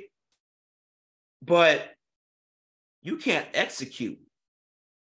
You you can't execute the play that's given to you. There's so many times where plays are being drawn, play Bulls can't set good screens they can't make good cuts, or they have to settle for options that aren't even real options on the court because their first two options kind of went out of sync. And right. then, and then on top of all that, even if you do get the first option, you don't even run the full play. DeMar gonna say, screw this. I got the ball now. Let me break this thing off and give me a jump shot. And it's like, can you actually trust the play is going to work? Because as clutch as you are, DeMar, that has not been equated, it has not translated so far to numerous moments this year as it has last year. So you keep saying it's a Zach's team. Well, why isn't Zach having the ball? It, it leads to the question marks that Zach already has about Billy Donovan. Because that relationship is not it's good, but it's not the best. It's and you can see it on the court. And we found that out. We found that out firsthand early in the year after Jalen Suggs came in and gamed them. Yep. In that in that epic collapse they had against Orlando. So we we we found that out real quick because you could tell just watching the press conferences and the interviews with Darnell Mayberry of the Athletic was asking him questions. And he wasn't pleased with being subbed out, Mm-mm. even though he was struggling at the time. And I understood the move by Billy, but I really think that's where a lot of that stuff began. And you know, it's kind of like Tony Soprano said in The Sopranos, man, to Chris, you average at best. That's the story of the Bulls, man. That's the story of the Bulls season right there in a nutshell. You average at best. And I think fans, you know, that don't know how to be real, they're gonna have to learn how to keep it real. Cause they letting you know based on what they play, it's looking like, yeah, it, it, it, they, they got they got other plans, and it ain't to be in the play-in, unfortunately. They got a lot of work to do, and they sure as hell gonna need a lot of help to get there. Yeah, man. I next topic. I can't even talk about it. Next topic. Yeah, you got it. Entering the closing moments of this week's episode, me and Josh will play a game of truth or trash where we'll share our thoughts on three specific statements that are centered around NBA hot topics as to whether we find it legit or not. So, statement number one there is a three team race of brewing in the Eastern Conference right now. Is it truth or is it trash? A three team race in the Eastern Conference. Yep. Trash. Oh, trash. okay. I'm going trash right now. All Your right. best two teams right now are the are the Boston Celtics and the Milwaukee Bucks. I don't have faith in Philly. Reason why I don't have faith in Philly is because I need to see what James Harden is going to do. As great as Joel Embiid is, we know he's going to show up in the playoffs. But Philly, unlike Milwaukee, I mean, Boston has this too in a lot of ways, and Milwaukee has it in their own way. But you have arguably the best dynamic duo in the league in James Harden and Joel Embiid. But the surrounding pieces do not equate to the top of top tier talent those other two teams have. The Boston Celtics and the Milwaukee Bucks. And you've seen it throughout the whole season. Now, if Philly's going to go anywhere, James Harden has to play like James Harden of old. Yes, he's and I and I think Philly's in a good spot because they're starting to see that pick and roll situation with Joel, with Joel Embiid and James Harden really working, especially since in the second half of the season so far. Yeah. I believe last game James Harden had 20 assists. Like he's starting to he's starting to find that groove again, which is great. The Sixers need that. But you talking about putting them two against the Boston Celtics, which you have very good perimeter defenders in Jayson Tatum and Jaylen Brown. You got a defensive stopper and Marcus Smart with a very solid perimeter guard and Malcolm Brogdon coming off the bench. And you got Al Horford and Robert Williams guarding Joel Embiid. I'll give the edge to Boston. If you talk about going against the Milwaukee Bucks, you have Khris Middleton who can guard James Harden. You got Jrue Holiday, who's most likely going to guard James Harden. Very good, strong defensive presence around amongst the perimeter. And you got Giannis and Brook Lopez guarding Joel Embiid. I like to say that Joel, that you, I like to say that Milwaukee Bucks has the edge to that, and they have the reinforcements that Philly doesn't.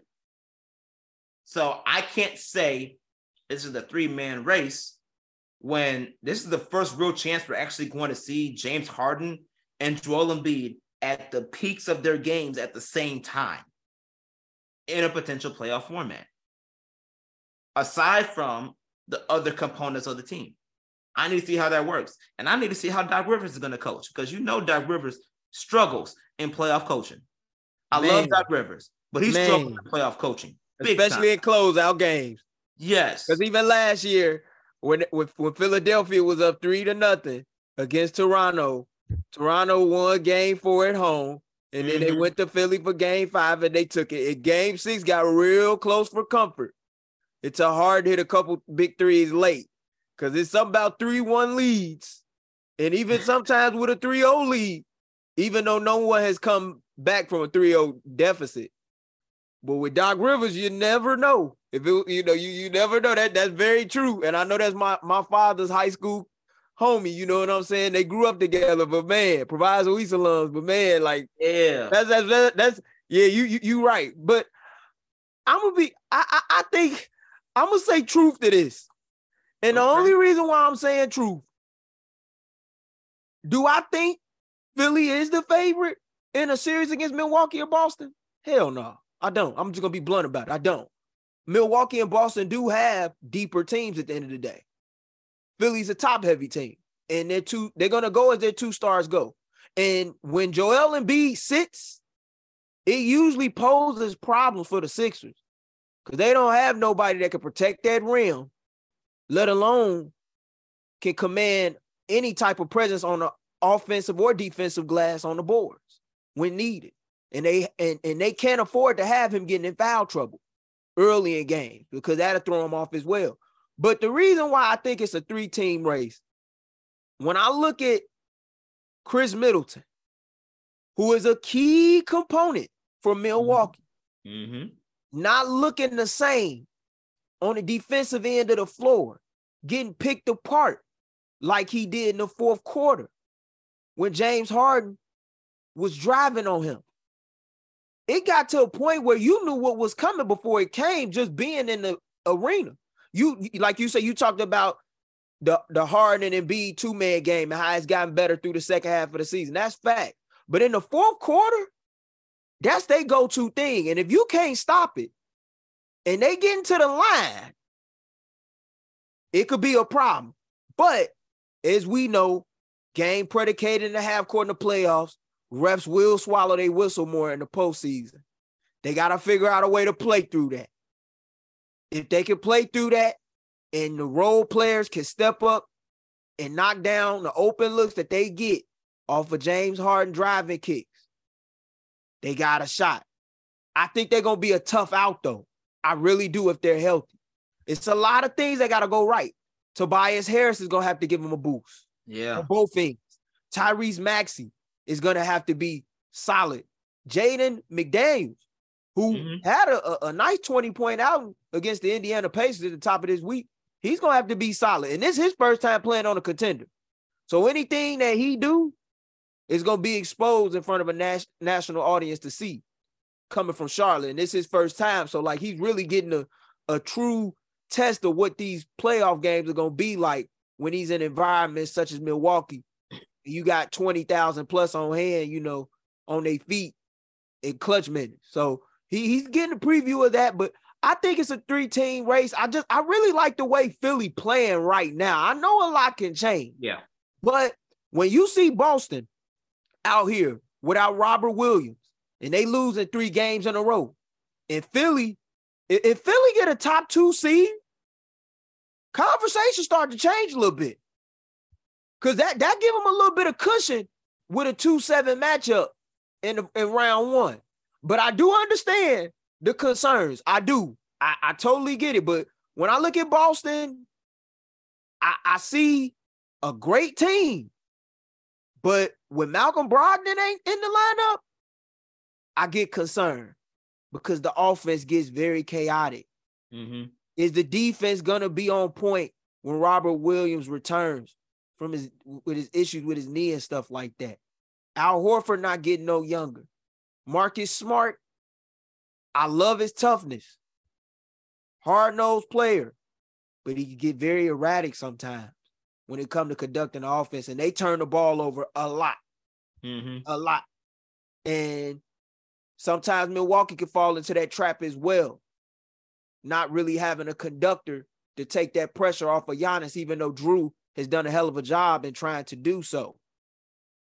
He's really going to be the one that have to guard Harden and show those two teams meet up winning the first two rounds of the playoffs. But I think right now, yeah, it's a three-team race.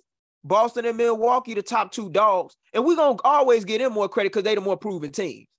Philadelphia got to show it. But right, but but I, am gonna give I, I want to give Philly a chance to show it because I like what I'm seeing. But I'm not gonna sit up here and say that they my favorite anything, but I, I think it's a three-team race. It, I got questions about all these teams, and I never have been able to say that in spite of the great teams that's in the East, over like I have over these last three years. But I want to go into statement number two. LA Clippers. The Los Angeles Clippers will finish the regular season as a play-in team for the second year in a row out west. Is this truth or is this trash? Ooh. That's where they at right now. I'm gonna say truth. I'm gonna say truth. Um, yes, they've struggled to win since the acquisition of Russell Westbrook. That's that. That's no secret um, they have struggled to win. But if you're talking about a play-in tournament, one game is all you need.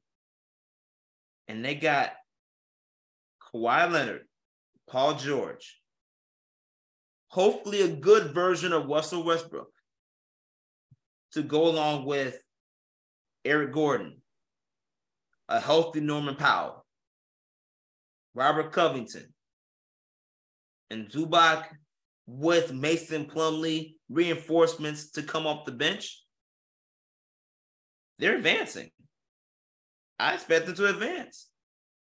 So I think they will eventually make the play-in tournament. I do. Um, and I think that whoever plays them not going to be happy. They may get severely disappointed because you talking about one game just relying on those reinforcements to play well, which in a lot of these games, they actually have played well together. They just haven't been able to seal the deal. But Russell Westbrook has looked a lot better in, in the Clipper uniform than he has in a Lakers uniform. I agree. If that continues to improve and get better over time in these last few games, I do expect the Clippers to play in the tournament and be a team to reckon with come the playoff time. Now I don't expect them to go far, but the Clippers are still built for playoff pedigree basketball. And as long as the and long and as long as the right pieces play their roles effectively, they're a tough team to play against, and you don't want to play against them, even if it is just for one game. That's the that's the that's the one team on the West Coast for one game in a play-in you don't want to run into. Especially if they're fully healthy. I agree with you. It's tough because this team going into the All-Star break, they was fourth in the West. Yeah. And they was adding Russ everything looked on the up and up. But in the West, where it's a bloodbath and a bad week of basketball can have you go from the four seed to eighth, if not ninth, if you're not careful. The, the margin for error is just small. And that's where they find themselves. I'ma say trash. I think they finished just above it hmm. in that sixth spot. But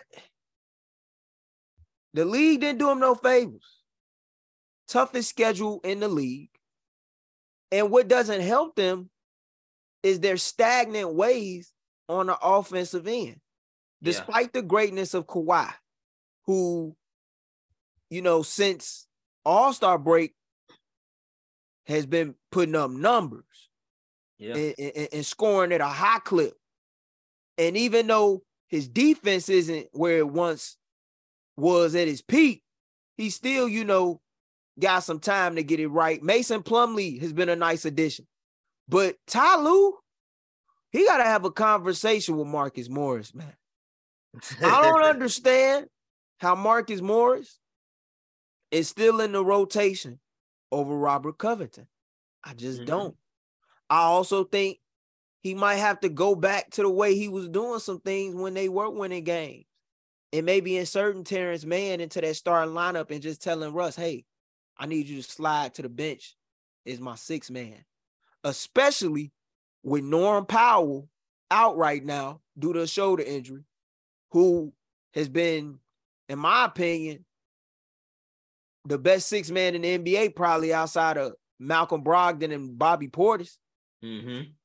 Consistent knockdown, catch and shoot, three point maker guy that can get it off the dribble, cutting to the rim, off ball actions and stuff like that. I, I really like the way he's played. But I, I, think I don't think they're a play-in team, but it wouldn't shock me.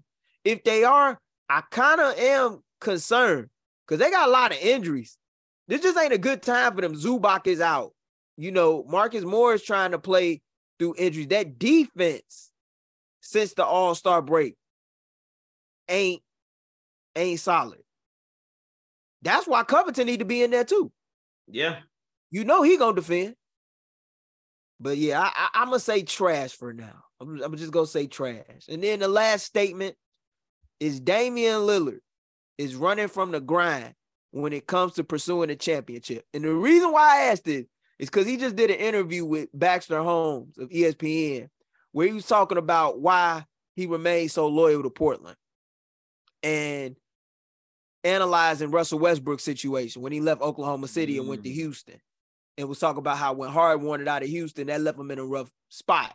And it led to him having played for three teams over the last, yeah, three years Years, pretty yeah. much last three seasons. So, you know, he was just saying the grass not always green on the other side. And I got his analogy. But when you when you think of Damian Lillard and his skill set, and while we should commend him for his loyalty, it is kind of easy to be loyal when you get that the max dollars. And you know, you and you you got certain accolades behind your name and stuff like that. Like it's it's easy to be comfortable. But like, what you think about that? That truth or is that trash? I I give you my thoughts on that. You speak your piece. Cool. Um, I'm gonna say trash. I'm gonna say trash. Okay. And, and the reason why I say trash, because this isn't Damian Lillard's first go around and making max dollars.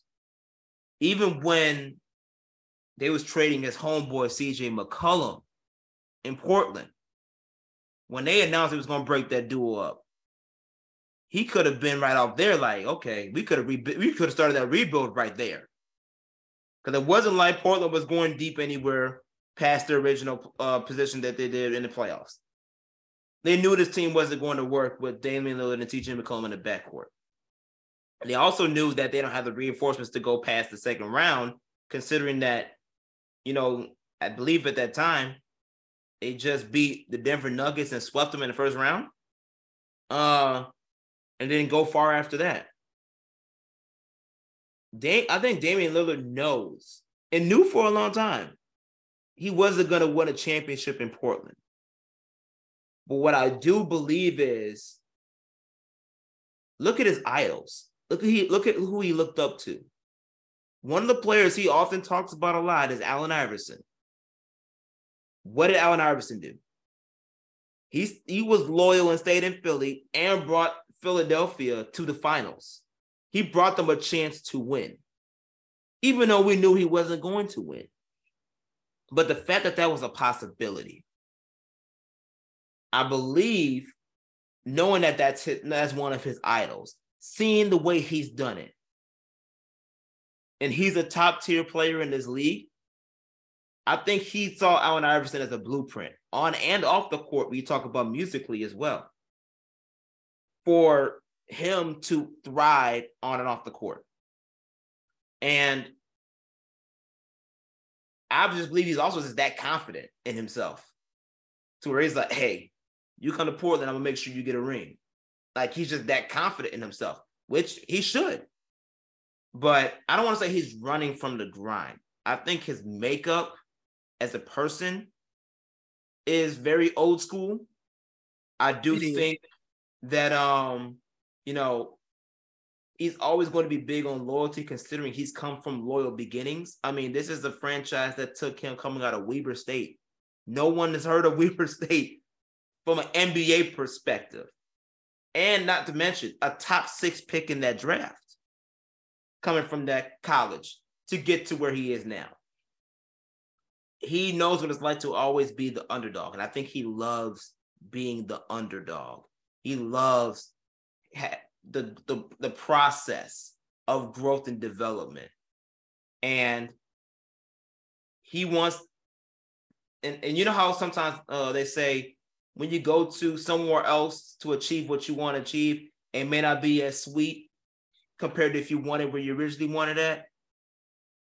I honestly genuinely believes he feels that. I think he I think he really feels that if he was to go to a Golden State, if he was to go to another team that's set with superstars and he wins a championship, he's not gonna enjoy it as much. I mean, at the end of the day, and not the, and who and look at his circle too. He's home with LeBron James. LeBron James is, is in the circle. LeBron James has done his fair share of moving around. Yes, he's won. But what's the championship out of his career that means the most to him? Cleveland. Oh yeah, everybody knows that. Cleveland. That's home because that's home. That's him fulfilling a promise that has never been done before. That means something to him. That loyalty aspect of things. Don't I would not be surprised if he took a page out of that out of that playbook. Was like, dang, LeBron won in his hometown. LeBron won with the franchise that drafted him. He saw Kevin Durant take a team that that he that drafted him to the NBA Finals and the Western Conference Finals on more than one occasion. Like I, I think because of these people that he's around and he's seen what they've been able to accomplish as the lead guy with their respective franchises that they were drafted by. I wouldn't be surprised if that set the, that helped set the stage on top of people like Allen Iverson that he grew up watching and stayed loyal to that one team. So I'm not going to say that he's running from the grind. I think he really does want to win, but he wants to do it on his own terms in his own way, which is quite frankly unique nowadays because it's very rare to see anyone get drafted by a franchise as the main player, stay there for long periods of time, and win championships there over time. Only main person that's doing that right now, Steph Curry. Yeah, He's and he's in, and, he's in a beautiful situation to do it too. Yes. I mean, with, with, with a Hall of Fame coach, a future Hall of Fame coach eventually, and Steve and, and a, a, future Hall of Fame executive and Bob Myers, who yes. was once a former agent. But when I say running from the grind, I don't mean he running from the work. I know Dame gonna put that work in. You know, he, he and he is an old school guy. I re, I respect the route in which Dame is trying to take. I really do. It's not easy. Mm-mm. But I must admit, ever since seeing James Harden get dealt from Houston to Brooklyn, and of course, as we know, he's now in Philly. But after seeing that, he was always the one guy that I've had my eye on. Mm-hmm. Because he's like the last domino to fall.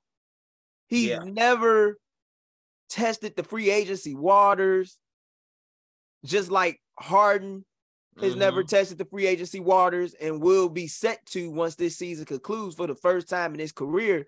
And that's quite remarkable when you think about it because he's played for over a decade now and yeah. is doing so entering in what will be his, entering his age 34 season. But like bringing it back to Lillard, I I think it's it's a slight truth to it. I think he wants to win in his own way. But if we're gonna be realistic, and I know winning in Portland would mean a lot to him. And mm-hmm. it would mm-hmm. definitely be an accomplishment where he could be like, hey, I told you. Right. I can't see it. I can't yeah. see it. And from the moment they traded CJ McCollum, even though I know Portland is trying to bring this infusion of young talent beside him to see where it can go, it kind of feels like borderline disrespectful just for him to even be there at times. And just watch this core yes. and, and, and cast that he's been with because through his first several years he played with some solid players such as LaMarcus Aldridge mm-hmm. or Wes Matthews prior to him tearing his Achilles and so forth. Like he had some nice teams in the West. He just was never able to get over that hump. And then when he did and he finally got to the conference finals which was five years ago. Hard to believe now, or four years, yeah, four years ago rather. Like when he when he did that, he got swept, and yeah. ever since then, it's kind of like it's been downhill. You know, you went from being the top four squad year in year out to now. We don't know if you're gonna make it in the play-in. And we we I feel like it's not to say that we own you because we don't, but I think the fans deserve to see that man in the playoffs. He's mm-hmm. too talented not to be. And it would be a shame to see this guy finish top three in scoring, which he's more likely going to do, and not be in the playoffs. Because he's doing his part to try and, you know, keep the team afloat. I just, I don't see it. And at some point, you have to be, you have to use your loyalty wisely. Because as we know, this is a business. And I think back to the days where Isaiah Thomas was in Boston. He wanted to be a Celtic. Yeah. But they said no. Yeah. We're gonna trade you. Even though he put his body on the line, sacrificed his body in order to try and help that ball club get to the finals. You had guys like DeMarcus Cousins at the peak of his power say, I want to stay in Sacramento for my entire career. I'm gonna take the max deal when it's offered, only to get traded. Yeah. You know, I, I know his loyalty is to be respected and honored. I respect it, I honor it, but man, at some point, you you gotta see what it's like. You don't want to at least, you know, you want to at least get back there. Like Dame has only been to one conference final. And this is a guy who he he said in the interview, he looks at himself is one of the elite shooters in league history. I do as well. But I don't have too many epic moments to remember Dame by when it comes to the playoffs outside of his run in 19 when he guided the Blazers to the Western Conference Finals. And he waved goodbye to Paul George mm-hmm. after hitting him for game. You know, yeah, he had his moments in the bubble, but those were first round games. Like I want to see that guy play deep until May or early June. And at some point, it, I mean, like if, if Portland ain't able to make this work within the next year or two, they they'd be crazy not to think about trying to trade him. Otherwise, you have an asset just there. Oh, and, and, you know, and, and we know he's a great asset to have. He gonna get his number retired there. Everything. He gonna get the whole shebang. But I, I just I I think I think it's some truth to it. I don't think he's running from the grind in regards to the work. I know he want to do it his way. But you can't always be stubborn in this life. That's all I'm gonna say. Sometimes you pay for that. Yeah, yeah, I can definitely see that. Um, he's definitely he's he's been paying for it. To be quite yeah. honest with you, he's been paying for it. Uh, yeah, I just yeah, it's gonna be interesting to see how things go moving forward, especially now. He he got that super big deluxe max deal that if you trading, you know, somebody gonna have to be willing to open that luxury tax because exactly because that's gonna be that's a lot of money to trade in the prime of, the, of those years right now. But a team will find a way, as they always do, if they really want him, and he say he won't out, they'll find a way to clear that cap space up. But I want to move on to top games to watch during Week 21. I started out for me. This is a Sacramento Kings week. Man, Domantas Sabonis is putting up numbers that have not been seen since Wilt Chamberlain. De'Aaron Fox, I know he's dealing with a hamstring injury, but he's put up 30 plus in eight out of his last nine outings, if I'm not mistaken. He was getting real close to breaking Tiny Archibald's record for most consecutive games with 30 plus points or more. He was like one shy of that, but he fell off of that this past weekend. They got New York at home on Thursday mm-hmm. night at 9 p.m. Central Standard Time on TNT. Those are two of the hottest teams in the league. And then Saturday, March 11th, they on the road going down to the desert against Phoenix at 9 p.m. Central Standard Time on NBA League Pass. And that's going to be a big game because when you look at the standings right now, they are a couple, I think they're like two and a half games back behind the Kings for that third spot in the West. And they got two, this is the first of two more meetings left during the home stretch of the season. So these games are going to have some important playoff implications as far as seeding go out west. And if you look in to see another game besides, you know, what's going on with Sacramento, a team that deserves to be watched, is Mike Brown, in my opinion, is the coach of the year right now, is Brooklyn at Milwaukee on March mm-hmm. the 9th. And the reason why I'm saying that, because there's a guy I forgot to highlight, show love to, is a, is a guy that's called mine. That's Mikal Bridges. Yes, sir. This man, yes, this sir. man, he looking like he he he looking like James Harden when he first went to the Rockets out there in Brooklyn. Like every night you look at the stat sheet, 20 plus. Man, he's showing some stuff at his kid I didn't know he had. And it's looking like a blessing in disguise for him. That's a guy you want to check out. That's a game that'll be going down at 7 p.m. Central Standard Time on NBA League Pass. at Fiserv Forum out in Milwaukee. I'm mad you took all my games, bro. You took all my games. But I have one game that I'll mention out there for a team that we talked a lot about today, and the Oklahoma City Thunder. They are playing the New Orleans Pelicans on Saturday. That's a game I want to check out because obviously we talked about the emergence of Jalen Williams. We'll see if uh you know SGA comes back, but Oklahoma City Thunder is a great is a fun team to watch. And the Pelicans, they do have Brandon Ingram back, and he has been killing ever since he got back on that court. I want to see the young guys play against another young veteran. See how that see how that rolls out, especially if SGA is playing. The SGA matchup between you know him and Brandon Ingram, exciting basketball to see. And that's a huge game, especially in that race for the 10th and final seed in the play-in right now, because you got four teams vying for it in Portland, LA, the Lakers, New Orleans, and OKC.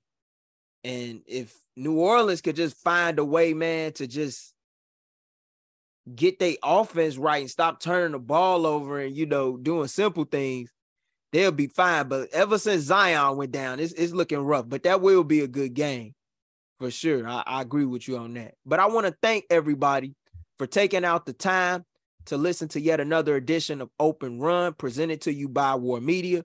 Make sure to follow all the social media hubs that we have, as well as to also check out the latest episode of the At Bat Pod, hosted by our producer, Saul Rodriguez, who had a chance to speak with LA Angels beat writer Sarah Valenzuela of the Los Angeles Times about the latest all-season additions the team in the AOS made prior to the start of the year at training camp and more in an interesting episode beside our man Chris Pennant. In addition to Saul talking on all things pertaining to the monsters of the Midway on Bears recap with Joe Tanksley, as they recently had CHGO Bears insider and Greg Braggs Jr. on the show discussing free agency as well as the upcoming draft where the franchise is still in possession of the number one overall pick that will be highly coveted. As for us, we'll be back again next week with a March Madness themed edition of Open Run as the NCAA tournament is only days away. For myself, Gabriel Wilkins, as well as my co host, Josh Hicks, so long, everybody.